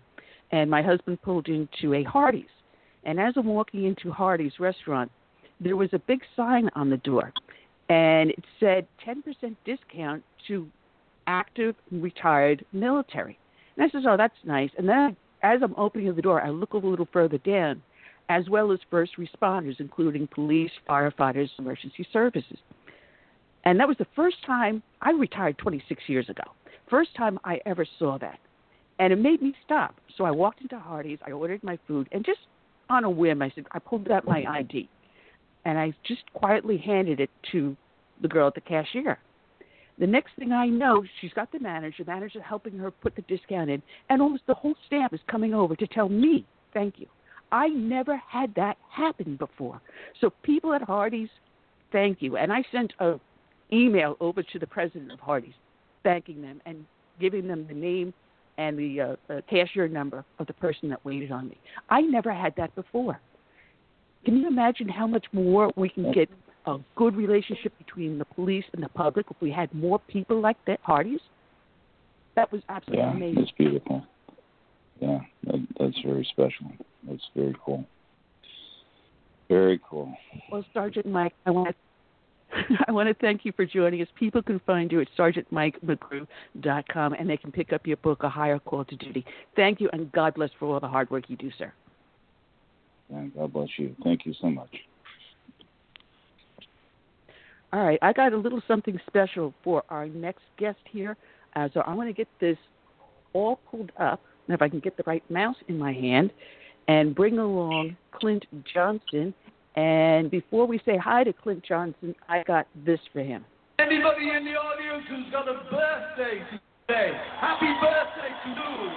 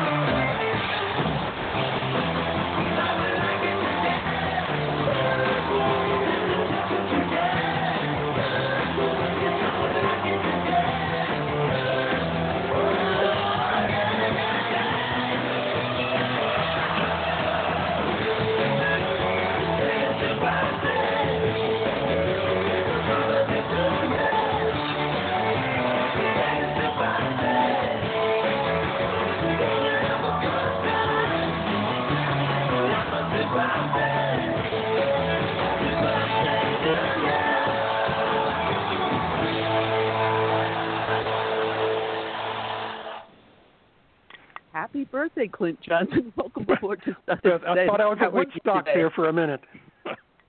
Thank you very much, Ann. Appreciate it. I couldn't resist. I couldn't resist. How are you today?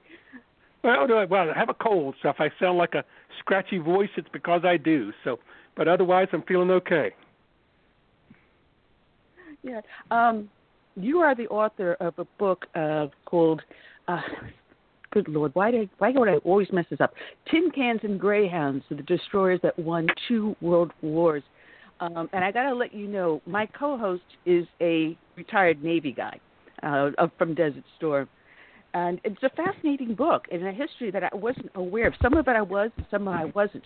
But I also want to let you know that when we started off the show, which we do with a dedication to a fallen hero, I took one of the heroes out of the book, um, Lieutenant J G Stanton Frederick Kalk. I thought his story was extraordinary. What made you write this book? Well, I've been a Civil War writer for, for many years, and I wanted to get out of that genre.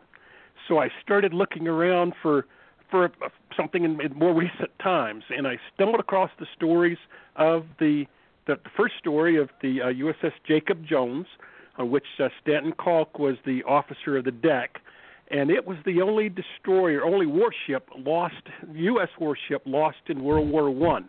It was torpedoed off the southern coast of England in December sixth, nineteen seventeen. Note, note the date, one day before Pearl Harbor in nineteen forty-one. And then uh, when the, that Jacob Jones went down, they just gave the name to the next destroyer in line to be built. So the second Jacob Jones uh, was, was built uh, a couple of years later, and it was the only destroyer lost, or the only warship lost off the coast of the United States during World War Two, uh, off of Cape May, New Jersey, in nineteen, uh, February twenty-eighth, nineteen forty-two. So I was struck by the similarities of both Jacob Jones going down, both sunk by U-boats, two different wars, both lost most of their crews, both lost men to their own depth charges exploding. So I looked at it and thought about this.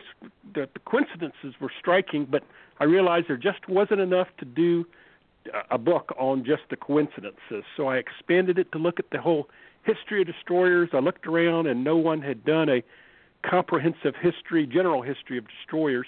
And no one had, had looked at and compared the destroyers between the United States, Great Britain, Germany, and Japan, the four major combatants. And so that gave me enough material to and, and enough of a, of a market to write the book. But Stanton Kalk was the officer of the deck on the first Jacob Jones, D D sixty-one, and he saw the torpedo coming in, but he, he, he couldn't move the ship in time to get out of the way of the torpedo. But he uh, survived. He was in the water, and he helped the men on the raft stabilize themselves. So if there were too many men on one raft, he would get a couple of them and move them to another raft, trying to keep them all afloat. And this was in December off the coast of England, so it, the water was very cold. And he literally died of exhaustion doing his duty uh, to save the, the, the crew.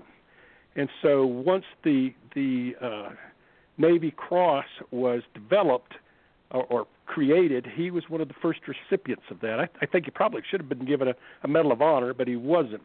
So he died a uh, very young man, I think twenty-one years old, something like that, uh, just not too far out of the U S Naval Academy. So he was a, a true naval hero.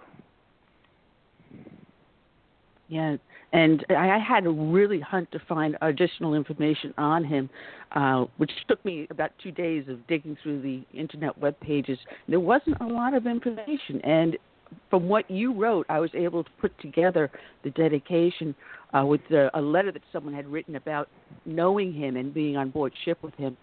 Uh, so it was very interesting, and it is a great book because you you show how it starts off with these these vessels that they wanted to fire torpedoes, um, rather crude vessels, and how it emerged into the today's fighting machine.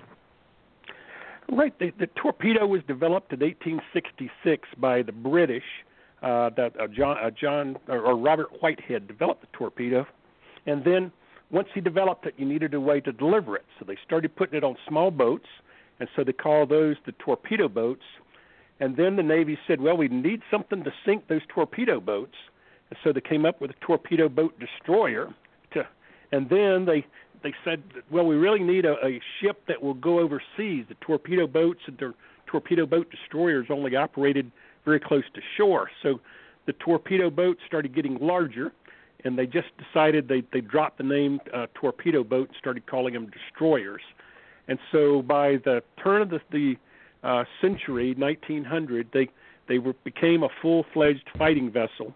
Uh, the Japanese really proved their value in the, the Russo-Japanese War of nineteen oh five, uh, when the Russian fleet was almost totally destroyed off the coast of Korea, largely with the help of, of torpedo boats built in by Great Britain and sold to Japan, and then Japan also copied them.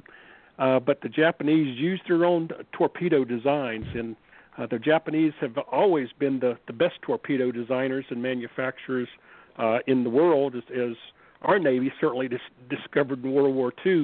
because uh, their torpedoes were much better than ours. Ours were, were defective during the first half of the war, and the Japanese Type ninety-three torpedo was the, the very best of, of all of the warring nations.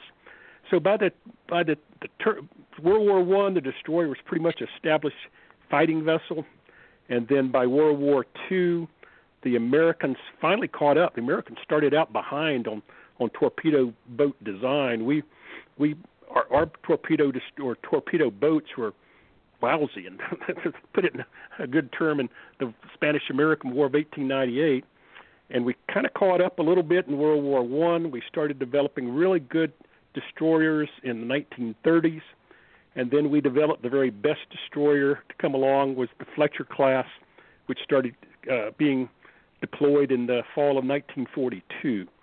So we really started out behind and caught up, and then led the way uh, in the second year of the war, World War Two. Yeah, man, you covered a, the first page of my notes. I've got ten pages of notes here. Okay. um, but you you have the U S S Winslow that actually uh, took action in May eleventh, eighteen ninety-eight, uh, in the harbor in Cuba. Uh, but she never fired a torpedo. She just ended up becoming a training ship. So when was it when Americans actually started using the torpedo? Because it looks like, well, you know, it was a while before we actually fired any. You know, it was, it was the, the torpedo's history is kind of interesting. They developed it. It became a much feared weapon, but the first time it was actually used in combat was like in eighteen ninety-one in the Chilean Civil War, when they uh, the Chile Chile government sank an old uh, warship that was being used by the rebels, but they fired it from a range of fifty yards. As, as I write in the book, it was like the naval equivalent of hitting the broadside of a barn. They fired it from fifty yards, and, and, and it finally hit the ship, and it went down. But that was seventeen years after the t- torpedo had been developed. Uh, in the War of eighteen ninety-eight, Spanish-American War, the Winslow, our torpedo boat, performed very poorly. It got shot up by a, a British-made uh, t- torpedo boat that was being used by the, the Spanish rebels, the Cuban rebels, and it pretty much shot up the Winslow. Winslow never got off a shot. And we lost one of our, our Worth Bagley was the only naval officer killed in the Spanish-American War, and he was killed by shells fired from that Fuhrer. The Fuhrer was the, was the name of the Spanish boat. So the, the Americans looked at our, our the Winslow and said, we got to do better. They started redesigning it, making it larger, making it better armed. And so by nineteen oh one, or nineteen oh two actually, we finally came up with our first true destroyer, which was the, the U S S Bainbridge, uh, D D one, which was the first designated destroyer. Before they were just called torpedo boats or to, or T B Ds, torpedo boat destroyers. And the Bainbridge was uh, four-stacked, burned coal. But oddly enough, uh, the American taxpayers paid for it, but it spent almost all of its life in the Philippines and, and off of Malta in the Mediterranean Ocean. It never was stationed here in the United States. So even in nineteen oh one, though, we were still behind the designs of what uh, France was doing, what Japan was doing, what Great Britain was doing. So it wasn't really until uh, around the, the, the First World War that we started catching up and, and designing torpe- or tor- destroyers that could compete with these other nations.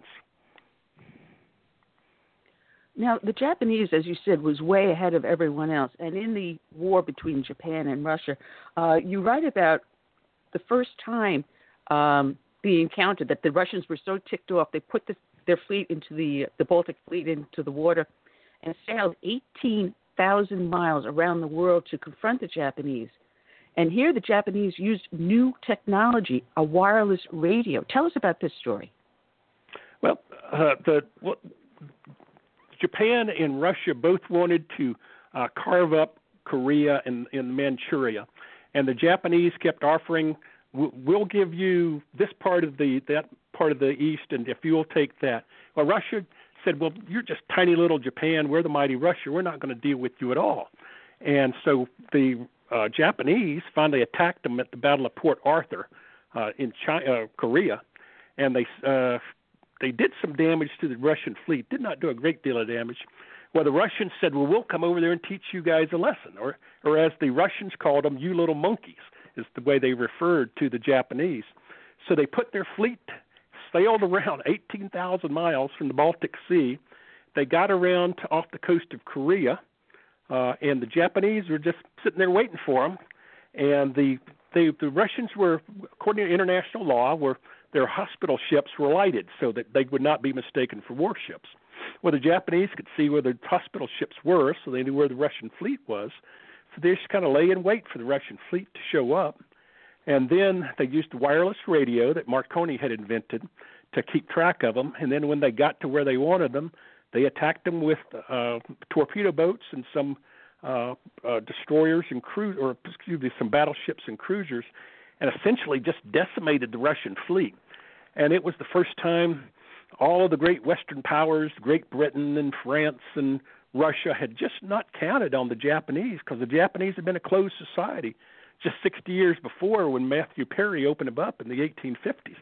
We didn't know really know anything about Japan, so we never thought that they would ever ca- catch up to uh, the, the Western powers. But in the War of nineteen oh four, nineteen oh five, they certainly learned differently.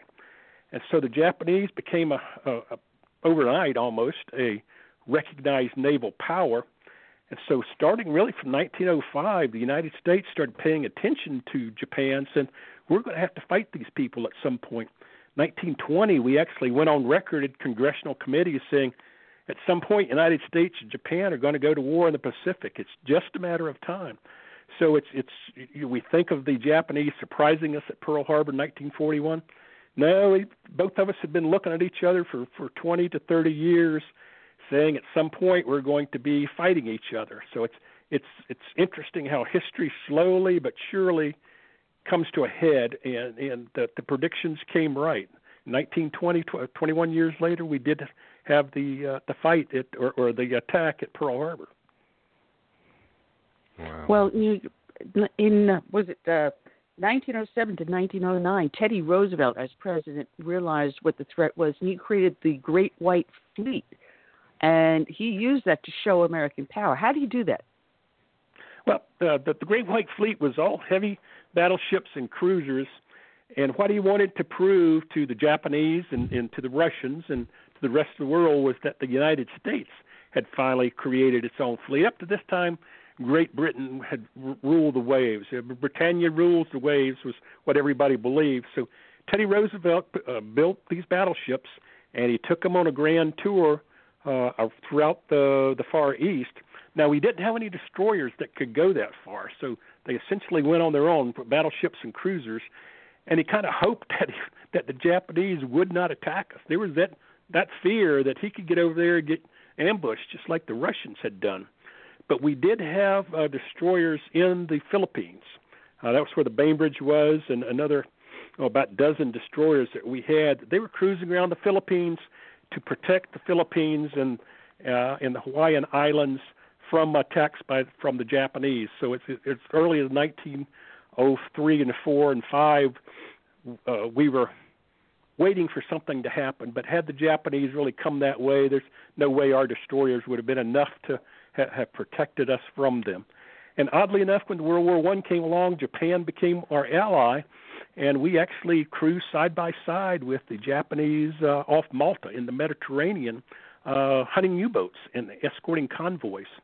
So all those old destroyers we had in the Philippines were transferred to the Mediterranean, and some Japanese uh, ships came in, destroyers, and they actually They, they were charged for t- protecting the Hawaiian Islands. So think about how ironic that was, that the Japanese, when they were our allies, were protecting our interests in the Philippines and Hawaii, and twenty, twenty years later they were going to be attacking those same islands. Well, it's funny because these uh, destroyers also played a pivotal role in the San Francisco earthquake. Yes, uh, uh, even in peacetime, there were two destroyers that were stationed uh, in San Francisco when the great earthquake happened in nineteen oh five, and the sailors were thrown out of the bunks because of the the under because of the earthquake created the heavy waves right there in San Francisco harbor. So these the, the, the captains of the crews mustered all of his men and sent them into the city to help fight fires and, and control looting and everything. So the, the U S. Navy uh, was doing disaster relief. I, I don't know if that was the first time we'd ever done any disaster relief, but uh, that was one of the the uh, jobs of the destroyers right away, was to try and, and save what they could of, of uh, San Francisco, and they did a pretty good job of it. Now, I always find it funny because you have certain people that weave themselves throughout history in your book, and Admiral Nimitz is one of them. And didn't he run one of them aground when he was an ensign? Yes, that's one of the, the, the funnier stories of, of, of Nimitz. Was he was given charge of uh, the Decatur, and when he got there, he, he was an ensign. And he got this order from an admiral he'd never met to say, I want you to take charge of the Decatur. When an ensign to be in charge of a destroyer was kind of unusual. Uh, so he, he, he said, what, well, why am I getting this sort of promotion? And he shows up, and the Decatur was in terrible shape. The previous captain had done nothing to uh, to discipline the crew. When he first backed it out, he discovered that the engine telegraph, which is the thing you see on in the movies where they it's a big round thing where you pull the handle and it tells the engine room full speed ahead or, or full back or what, whatever it might be, that had been hooked up in reverse. So when he put one quarter forward, he actually was ringing down one quarter backward. So he had to fix that. Well, he was cruising around uh, Cavite, Uh, Philippines, which is south of Manila, one day, just kind of glanced around at all of the landmarks uh, without taking real reading as to where he was, and he ran his destroyer aground. Well, rather than, than doing anything about it, he said, well, the tide's going to be in in twelve hours. He set up a cot and went to sleep. And he said, my grandfather always told me, if there's something that uh, that I can't do anything about, then don't worry about it. And so he just waited for the water, uh, for the tide to come back in, and the destroyer uh, refloated. He wrote up a report saying, yep, I screwed up, I ran it aground, and the, the Navy issued him a reprimand and put it in his file, but they also promoted him.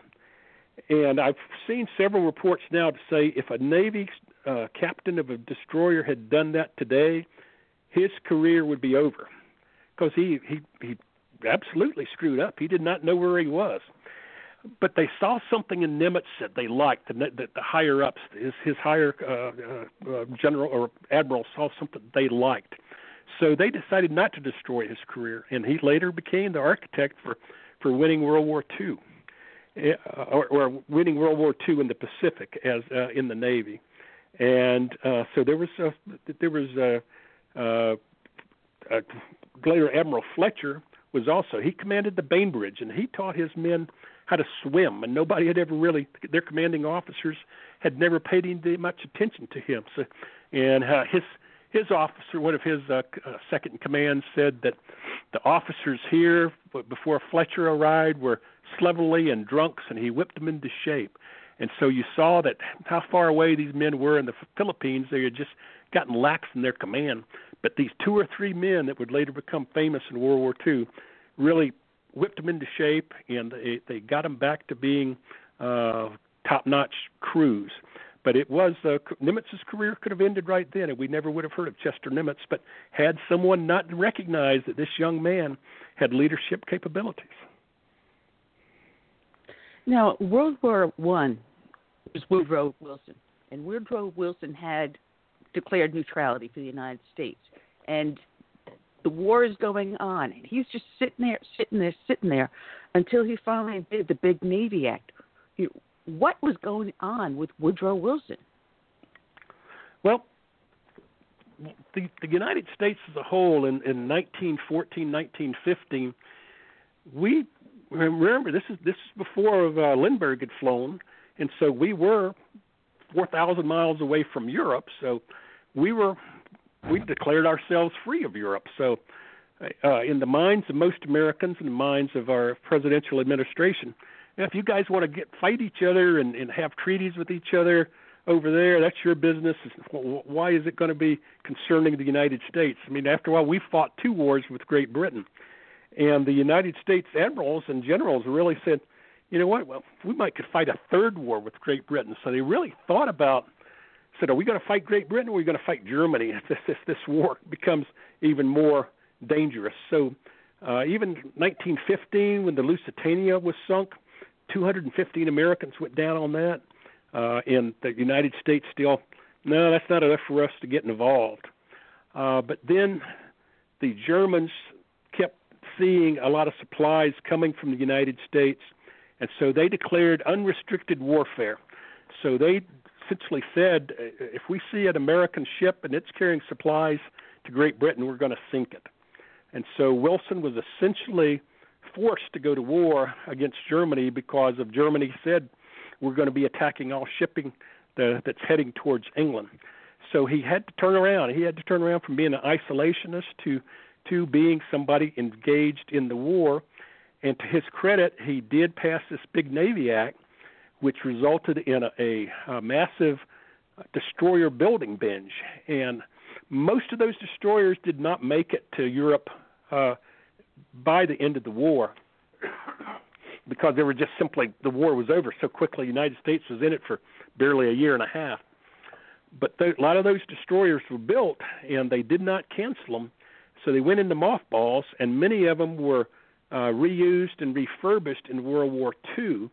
And as I write in the book, those some of those destroyers really became very key to, to World War Two. We gave fifty of them to Great Britain, uh, and so they were used to, to uh, patrol convoys and do various missions. We converted uh, well over one hundred of them into fast attack transports, which were like destroyers that could deliver Marines uh, to shore and then also protect them with their guns. We converted some to mine layers, some to mine sweepers, and some to seaplane tenders. Uh, we took out the a couple of boilers on some of these World War One destroyers and put in tanks that held fifty thousand gallons of aviation uh, gasoline.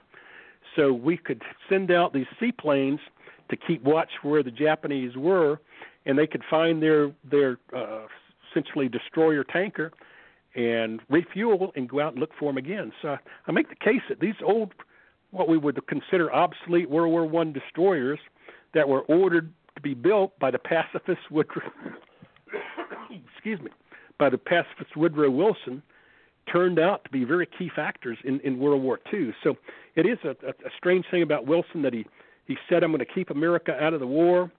But then once once the war came, he really passed this legislation and pushed it.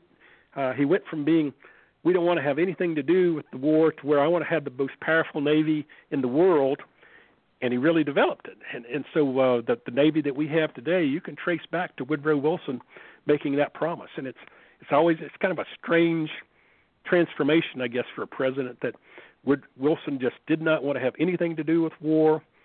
And then he built what became the, the most powerful Navy in the world. Well, now, there's a character that keeps on coming up in your book, Captain Rose. He was a German U-boat captain. And he sailed directly into a U S port. That, that I, I found that story absolutely amazing. The fact that he had the chutzpah to do yeah. it and what he did and how he got away with it. Yeah, you know, I had not heard about Captain Rose either until starting to do my research. In October of nineteen sixteen, this is, uh, let's see, what, what, that's six months before the United States entered the war. We entered the war in April of nineteen seventeen. Uh, Rose, uh, U-boat fifty-three, crossed the Atlantic Ocean and cruises into Newport, Rhode Island, unannounced. He just got a, you know, tried. Driving a U-boat into the most important port in the United States is the home of the U S War College and home to seventeen destroyers.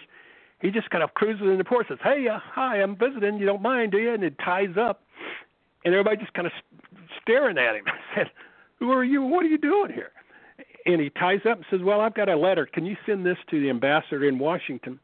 And uh, so, th- so the commander of the base comes down and says, Are, are you wanting to intern yourself for the war? And he says, no, I'm just here for a visit.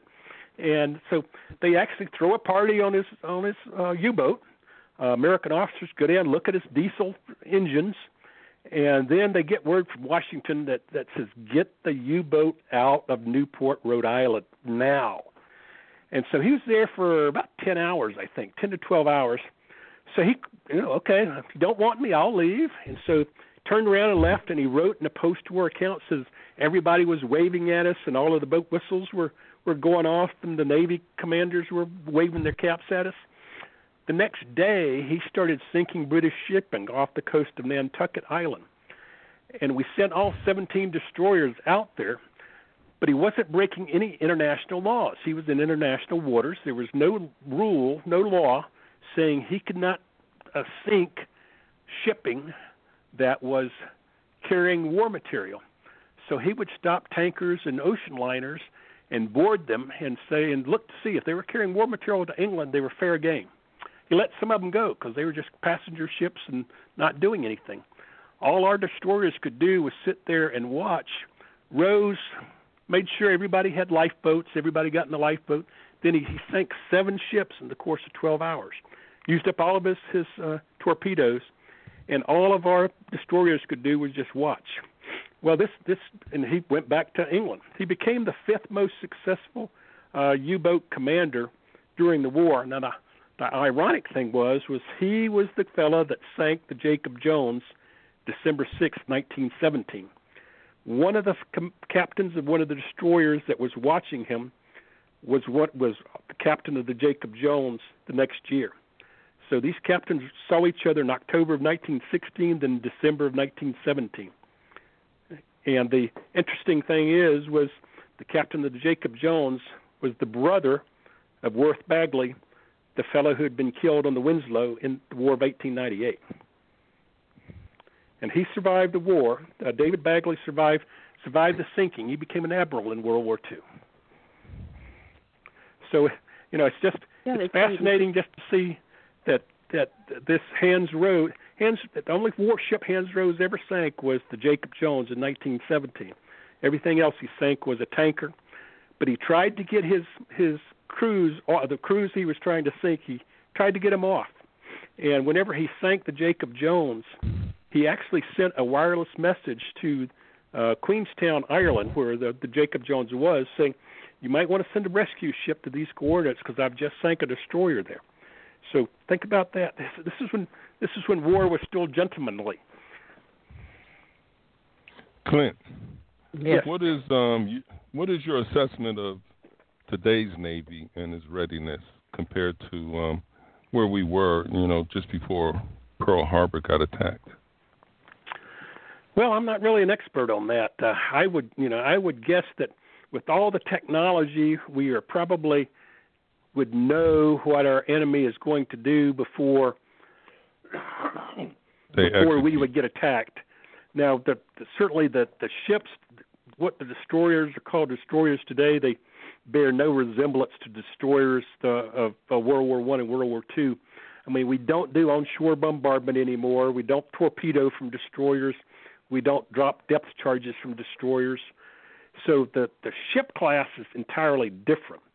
But I think the technology allows our Navy men and women now, destroyer men and women, to at least get a good idea of, of what the enemy might be doing uh, it, before they, and I can't say before they would do it, but we would we would know it pretty quickly. Now, nobody can sneak up on a Navy ship anymore. There, there's one thing, I guess one way to put it. Uh, back in the days of ra- radar, you know, you, you you could get within twenty miles of a Navy ship before you could spot them. Uh, and so the distances, I guess, have become much greater uh, where you could be pr- protecting yourself, I guess, in, in one sense. So a lot of innovations came out of, you know, these destroyers. Uh, you talk about um, the hydrostatic pistol uh, and then the development of sonar, radar, and everything else. Uh, this is this is all because of the wartime vessels. Right. Uh, war, war creates technology. When, when the submarine, when the U-boat came along and the Germans developed the U-boat, the only thing that, that the only defense you could do for it was see its uh, periscope and then try and ram it before it got too deep. Well, the, the British said, let's try let's try sinking them by dropping explosives on them. So they developed this hydrostatic pistol, or it was essentially it would uh, it was a explosive device that would go off uh, once it reached a certain water depth, water pressure, and it put that into the, a can of T N T. That became the depth charge. And so they developed the depth charge, but they hadn't really – they developed the depth charge so quickly they didn't have a way to deliver it other than put it on the back of a destroyer. But the destroyers had not been designed to carry – a depth charge weighed three hundred pounds. So if you can imagine loading one hundred of them on, on the back of your destroyer when your destroyer hasn't been designed to carry that kind of weight. I found several accounts where captains of destroyers, particularly British destroyers – they were the first ones to use them, are scared to death. They wanted to, they wanted to dump them as quickly as they could because they were became so top-heavy. They were said, in heavy seas, we almost swamped from carrying these depth charges. Well, later in World War Two, they developed what they called a hedgehog, which was kind of like a mortar, like if you can imagine twenty-four mortar-like charges exploding in a semicircle going towards the front of your destroyer. They would enter the water. Their advantage was that they did not explode unless they hit all of a submarine.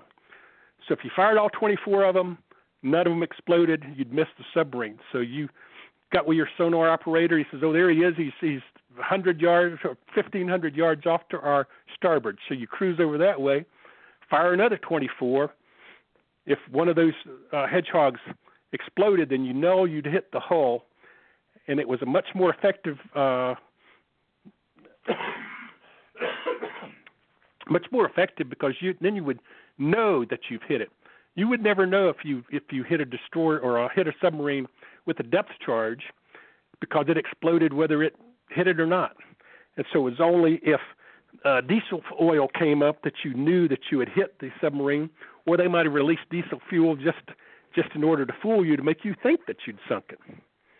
So the hedgehog was was not very well known. I did not know about it until I started researching it, but it was the most effective weapon that the British developed that, that they shared with us to start sinking uh, enemy submarines. There was the U S S England, a destroyer escort in the Pacific, that sank six Japanese submarines in twelve days. They were so good at it, the crew of the England began to feel guilty that they were killing these Japanese sailors. And the captain of the, of the England told his crewman, he says, this is our job. The sooner that we get ripped, we end the war, then the sooner we all can go home. Yes, we're killing fellow seamen, but they're trying to kill us.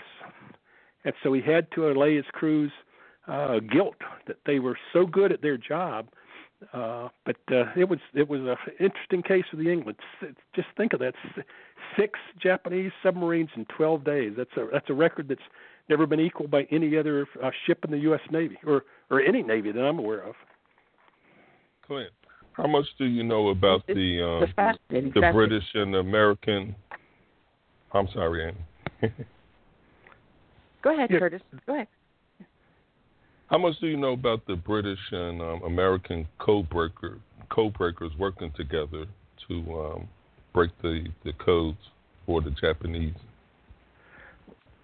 Well, uh, I'm not sure that they worked together. With, I don't know if the British worked with the Americans on breaking the Japanese codes.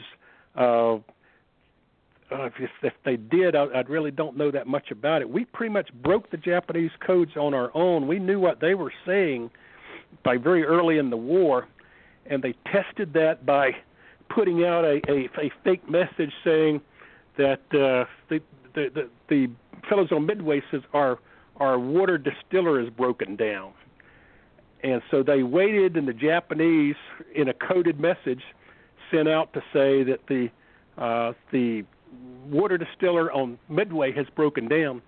So now the Americans knew that the Japanese were targeting Midway. So that's that was one thing that they, they knew that they'd worked on that. Now the the British developed, or the uh, two destroyers captured an Enigma machine and Enigma code books uh, from the Germans in nineteen forty-one, nineteen forty-two, and they used that to, to break the German U-boat code, the naval code, in uh, at Bletchley Park. So. The, the British destroyers played a vital role in in, in, in that part of the, the code breaking, and they were able to reroute some British con- or convoys going to Great Britain away from known areas where the U-boat uh, hunter packs were, were, were done. But I really don't know if the the British helped us with the Japanese codes. That's that's beyond my knowledge if they did. But the, and we did not help them at all in breaking the uh, the German codes. If you remember, there was a movie that was out several years ago about U five seventy-one, and it was an American movie about capturing an Enigma machine, and that never happened. And, it, and if you talk to any British Uh, seamen, they're still irritated about that movie, making the Americans the heroes when it was the British that actually captured the Enigma machines. But one thing about Enigma machines, though, we could have captured our own in March of nineteen forty-two. We did sink a U-boat off of Nag's Head, North Carolina, not too far from, you know, just a couple hundred miles north of where you are in Beaufort, and it sank in shallow water. But we we either did not have the technology to go in and get it. I'm not sure if the scuba was around or not. A hard hat diver opened the hatch to that, but he could not get in any further. But inside that submarine was an Enigma machine, but it was not recovered until sport divers in the nineteen ninety-three, I think it was, entered it, entered the submarine, swam into it, and found that Enigma machine. So if we had had someone that was able to go into that submarine in nineteen forty-two, we would have had our own Enigma machine, and we would have been working on the German codes ourselves. And it was just one of those missed opportunities that I'm not sure they could have done it anyway. I'm not sure if we had scuba was around in nineteen forty-two or not to send somebody in there. It's like, well, nobody knew about the Enigma machine, so there would have been no reason really to get into that submarine. But but had we done that, we would have had our own Enigma machine in the code books. Now, I found it interesting when we tried to cross the Atlantic the first time, Glenn Curtiss had delivered some um, Navy Curtiss, what do they call them, flying boats, uh, to the Navy. And they came yes. up with this wild idea on how to help these planes hopscotch across the Atlantic Ocean. Tell us about that, because if we tried to do something like this today with the way our budget is, oh, man, can you imagine what M S N B C and C N N would be doing to Trump if he tried this stunt? But tell us about well, you're, this, you're talking, this amazing flight across the Atlantic. Yeah, you're talking about the nineteen nineteen uh, crossing of the of the the uh, uh, flying boats. We we had just bought these flying boats. The the Navy did, and uh, Assistant Secretary of the Navy Franklin D. Roosevelt said, "I've got to." I don't know if he came up with the idea, but he essentially said, let's cross the Atlantic with these things to prove that we can fly across the Atlantic. And so he, he got fifty destroyers, brand new destroyers, all of them, uh, and they decided to essentially formed kind of like a lifeline uh, across the Atlantic every fifty miles. So these destroyers were in a line uh, to sending out wireless messages to the to the pilots of the planes saying, follow this route, follow this route. They were shooting up searchlights into the sky. They were firing starlight shells into the sky so these pilots could see across the ocean. Well, they, they only one of them made it. The N C four made it across the ocean. This is nineteen nineteen. Again, you know, Lindbergh went across in nineteen twenty-seven, uh, and it took them several weeks to actually get across. They did in several legs. But what they did is those fifty destroyers, it gave their crews, their captains, excellent on-the-job training. The, the the the captains, the navigators learned they had to stay fifty miles apart from each other. The gunners learned how to fire their guns. Uh, the wireless operators learned how to keep in contact with each other and then with these uh, airplanes in the sky. So it was excellent training in nineteen nineteen. You know, just uh, uh, right after the war. So so training these fellows, it kind of looked like a boondoggle, I guess, to to, to some people. Uh, but it provided all of these Navy captains, all of these crews, this is, well, fifty ships, three hundred, that's fifteen hundred men, uh, with excellent skills that they would use for the rest of their Navy careers. Now, I want to jump ahead to nineteen twenty-three, off the coast of San Diego. It was like the worst naval disaster ever. Right. This was this is the, the Honda Point disaster. Uh fifteen Navy destroyers had just finished Fleet Week in San Francisco, and they were going back to San Diego where they were based. Well, this is nineteen twenty-three. Uh, the, these are the old thoughts that they that the wireless was still kind of a newfang, this newfangled device that's you know, was sending signals through the air, and I can't see it. They still didn't quite trust it. So these are guys that, that worked out navigation problems by looking at a compass and figuring out their speed. And they said, okay, if I go uh, twenty-three knots uh, in an hour, I'm going to be twenty-three knots down the way. But what they hadn't figured on was there had been an earthquake in Japan, and so now the waves from that earthquake were pushing against the ship. So while they might have been going twenty-three knots, they might have only actually gone twenty-one miles instead of twenty-three, or, or kind of it, knots is, is is not quite the same thing as, as miles per hour. But they hadn't gone as far as they thought they were, so they t- made a left turn. But they made a left turn too soon, and so they thought they were going into the Santa Barbara Channel, but they were really going right towards a whole series of, of section of rocks that was jutting out into the Atlantic Ocean. And they ran into these rocks, and these ships were following each other so closely that they ran into the rocks, and uh, seven of them went down. Uh, they lost uh, something like fifty-some-odd men, I think, uh, and they all crashed into the the the beaches, and the next and luckily for them, the a railroad worker was walking home, and he saw some lights out on the ocean. He said, well, "There's not supposed to be lights on the ocean." He walked over to the cliff and could see these destroyers down below him.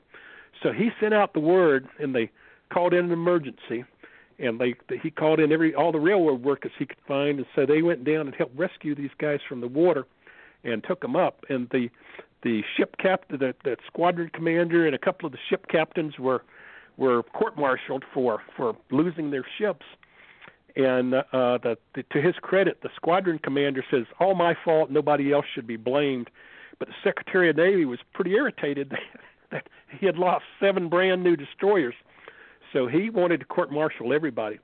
And it's still the worst disaster in naval history. You lost seven ships at one time, and fifty-some-odd men were, were, were drowned because of it, and uh, not very well known. I did not know about it until starting to research it. It's the Honda Point disaster off Point Pedernales, I think is the way you pronounce it, off California. Now, there was a London Treaty in nineteen thirty-six, and it kind of limited the type of destroyers that could be uh, built, you know, how many, the capacity, and so on and so forth. Um, but Japan decided, hey, I'm getting the short end of the stick, the heck with you, I'm not going to pay attention to this. So it, it caused a arms race, you can call it, concerning destroyers. Now, how did that work out? Well, after the First World War was over, there was this pie-in-the-sky belief that if all the bureaucrats of the world sat down together, they could They could outlaw war. And one of the things they, they did that was by starting to come up with these naval treaties, limiting the size of ships and the number of ships and the tonnage of ships. And Japan bought into it for a while, but then we also treated Japan as, as a third-rate nation. We said, well, we could build a one hundred thousand ton battleships. Great Britain can build one hundred thousand tons of battleships. You could build fifty-five thousand tons of battleships. I don't remember if those what, what the exact figures were. The Japanese did not like that. They were said we're we're being treated like we're we're not on the same level with that. So they went went along with that for a while, but then in nineteen twenty-eight they developed their own class of destroyer called the Fubuki class, which was miles better than anything we had, anything that any nation had. So by the nineteen thirties, the Japanese says, you know what, we're just not going to pay any attention to any of these treaties that we've signed in the past. So but so that created an opportunity for the United States to start modernizing its own classes of destroyers. So we put out a commission. Some of these, up until that point, we were still using these old World War One destroyers, mothballing them. So we actually uh, cut up some of those in order to, to at least stay in, in spirit of these treaties. But then we started developing newer, modern-class destroyers. So it's kind of a, a weird thing that this treaty that was supposed to limit uh, war and limit the types of destroyers really turned out to be a good thing for the United States, because it allowed us to get rid of these obsolete destroyers. But under the treaty guidelines, we could start designing newer destroyers. So those became what they call the gold platers. And the gold platers was kind of a derogatory term that the old Navy salts gave them because they were so fancy. They had nice bunks in them, and they were roomier and, and uh, had better dining facilities and everything. So uh, so they were much nicer and, and more modern than the old World War One style destroyers that these Navy veterans had grown up on. So it, it is kind of weird that this that the nineteen thirties treaties that were supposed to limit the the size of the navies and the types of ships that they got really ended up working out to our favor because we were able to modernize. And by that time, the Japanese weren't paying any attention to it anyway. And so we, the other nations started saying, well, the Japanese aren't paying any attention to it. We're not either. So those treaties are pretty much broken. Uh, they were they existed, but nobody paid any attention to them. And that's when we started developing, like the U S S North Carolina, the big the big battleship that's in Wilmington, North Carolina. It was the first true modern battleship that the United States had developed in twenty-some-odd years. And we violated the, the treaty ourselves by having sixteen-inch guns. I don't. I think we were supposed to be limited to fourteen-inch guns by treaties, but the, we just said, no, we're going to add sixteen-inch guns to the North Carolina. And which later the Missouri and the Idaho and and uh, all of the other battleships, modern battleships, that came along too. Clint, yes, I yeah, it, it, I served okay, on the um, I served in the modern Navy, and we had like air conditioning, yeah. three square meals a day, and we had some of the most sophisticated weapon systems and and guided systems and surveillance systems in the world. So my hat is off to those guys that fought back in those days, the thirties, forties, even World War One, because they didn't have air conditioning. They they didn't have all this high-tech stuff, but they still went out there and did their mission, complete their mission, and won the war. Yeah, could, could you imagine what being down in the engine room would be like in the summer in the Solomon Islands in the South Pacific? Uh, oh, yeah. one hundred ten degrees. And when you, you read the accounts of the men just going up to sleep on the decks just to try and get some relief from the, the heat. And and this was still con- considered good duty if, as opposed to being in a foxhole someplace. But these fellows, uh, kind of like airmen, airmen was the, in World War Two was the most dangerous job. You could take off from England and not come back again. The, the airmen, air crews, air bomber crews had the highest percentage of, of deaths. But a sailor in the South Pacific, you could leave your port and twelve hours later be in a fight with the Japanese. And if you uh, if, if you came back, you would go back to port and wait for the Japanese to come out again. It was I, I liken it to two street gangs. Uh, you, you would uh, see each other in the street, fight for a while, and go back to your respective corners until one of you tried to come into the street again. And that was opposed to the war in the Atlantic, which was four thousand miles long, and you, you, you would fight close to the American coast, close to the British coast, and then try and survive getting torpedoed in the in the middle of the Atlantic. So uh, these fellows were tough young men. Uh, I, oh, I ran yeah. across an account by a master chief that said, we took these fellows from shining our shoes and delivering our newspapers and cutting up our meat, all three jobs which don't exist anymore, which struck me. And he says, we gave them work to do, so much work that they couldn't do it, and they loved every minute of it. They they worked so hard, they and they didn't show any fear when they faced the enemy. And I ran across another account by a captain of, of a ship that said, we were all scared until the Japanese started firing at us. The, the, when they started firing at us, it focused our young men. They knew that they had to fight back in order to survive. And he says, once once the firing was over, then the once the firing started, the fear was over. And it's it's kind of again the opposite of what you might think. You'd think if the, if a Japanese airplane's coming right at you and you can look into that pilot's eyes, you would be afraid. But according to the captain of the ship, they were afraid until they could see that, that Japanese pilot's eyes. Once he helped them focus. And you think about, uh, you know, like, like yourself, you were a young man when you went into the Navy, and, and the, the Navy helped you focus. And it's and it's something that uh, wartime, I guess, will do that, that, that sort of thing. When you think of these fellows were sixteen, seventeen, eighteen, nineteen, twenty years old going off to to, to do these things. It's really remarkable what the destroyer men did, and and uh, you know, for all the navies, the Japanese sailors were, were alike. They did they suffered the same same way we did. Yep, you grew up fast. Now, I got a question for you. I got a question for you because you, you have your book covering pre-World War One, World War One, and World War Two, and you stop it at World War Two. Do you have a see a sequel coming out for after that, including the Korean War, the Vietnam War, the War on Terror, and how we are now using destroyers today? Well, uh, at least not yet. I don't. I don't, I don't have any any, any uh, agreements with any publishers to come out there. The the, the reason I ended it at, at World War Two is it's a three hundred and some odd page book now, uh, so uh, just did not have enough room for it.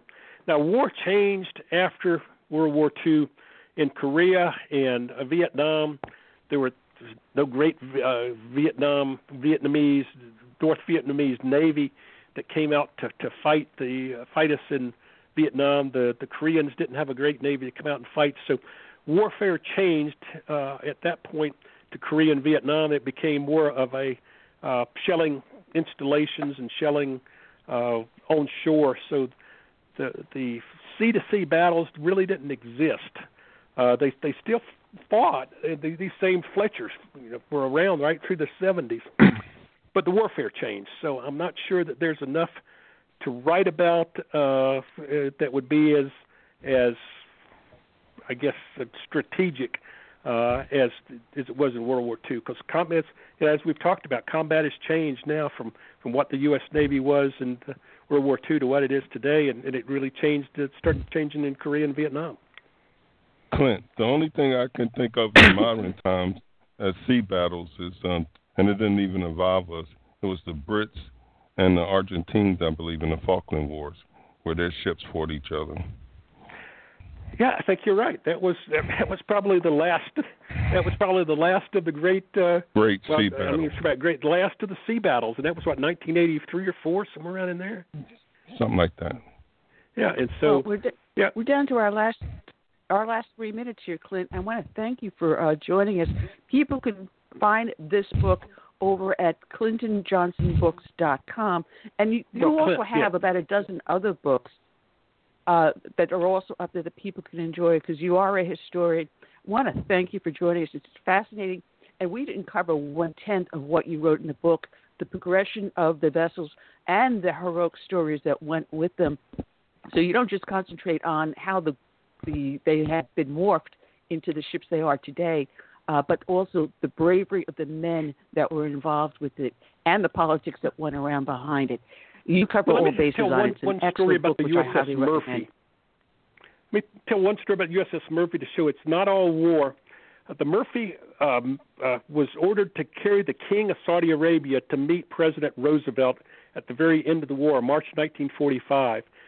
So they, they met him, and they, they looked up an encyclopedia entry about Islam in order to try and, and not offend the king. So they covered the decks with rugs. They put up a canvas uh, for, on the deck for the king to live in. So you, you can imagine what the captain thought about that, uh, flammable canvas on deck of a, of a destroyer. And he also they brought on sh- uh, sheep in order to Uh, slaughter the sheep each day, so the fantail had a sheep pen on it. And the great, the amazing thing was the son heard about the movie, the ship's movie that night was going to be a Lucille Ball comedy. And he went to the captain and says, I want to watch this movie.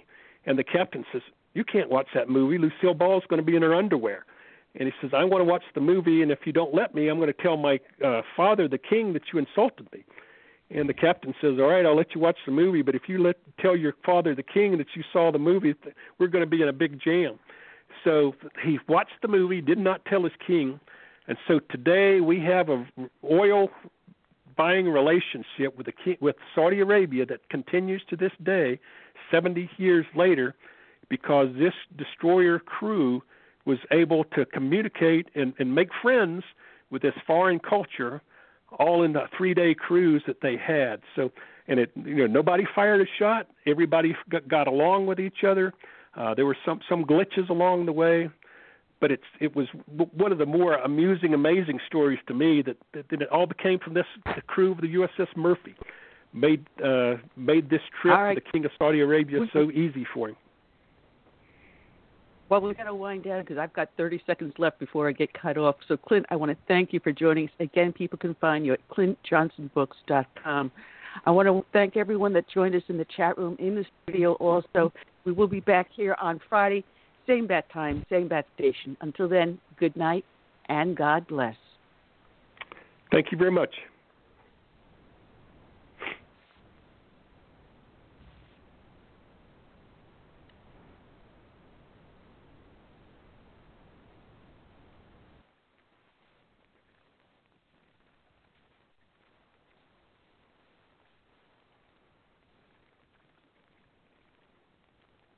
Hello, it is Ryan, and I was on a flight the other day playing one of my favorite social spin slot games on chumba casino dot com. I looked over at the person sitting next to me, and you know what they were doing? They were also playing Chumba Casino. Coincidence? I think not. Everybody's loving having fun with it. Chumba Casino is home to hundreds of casino-style games that you can play for free anytime, anywhere, even at thirty thousand feet. So sign up now at chumba casino dot com to claim your free welcome bonus. That's chumba casino dot com and live the Chumba life. No purchase necessary. V G W. Void where prohibited by law. See terms and conditions. eighteen plus.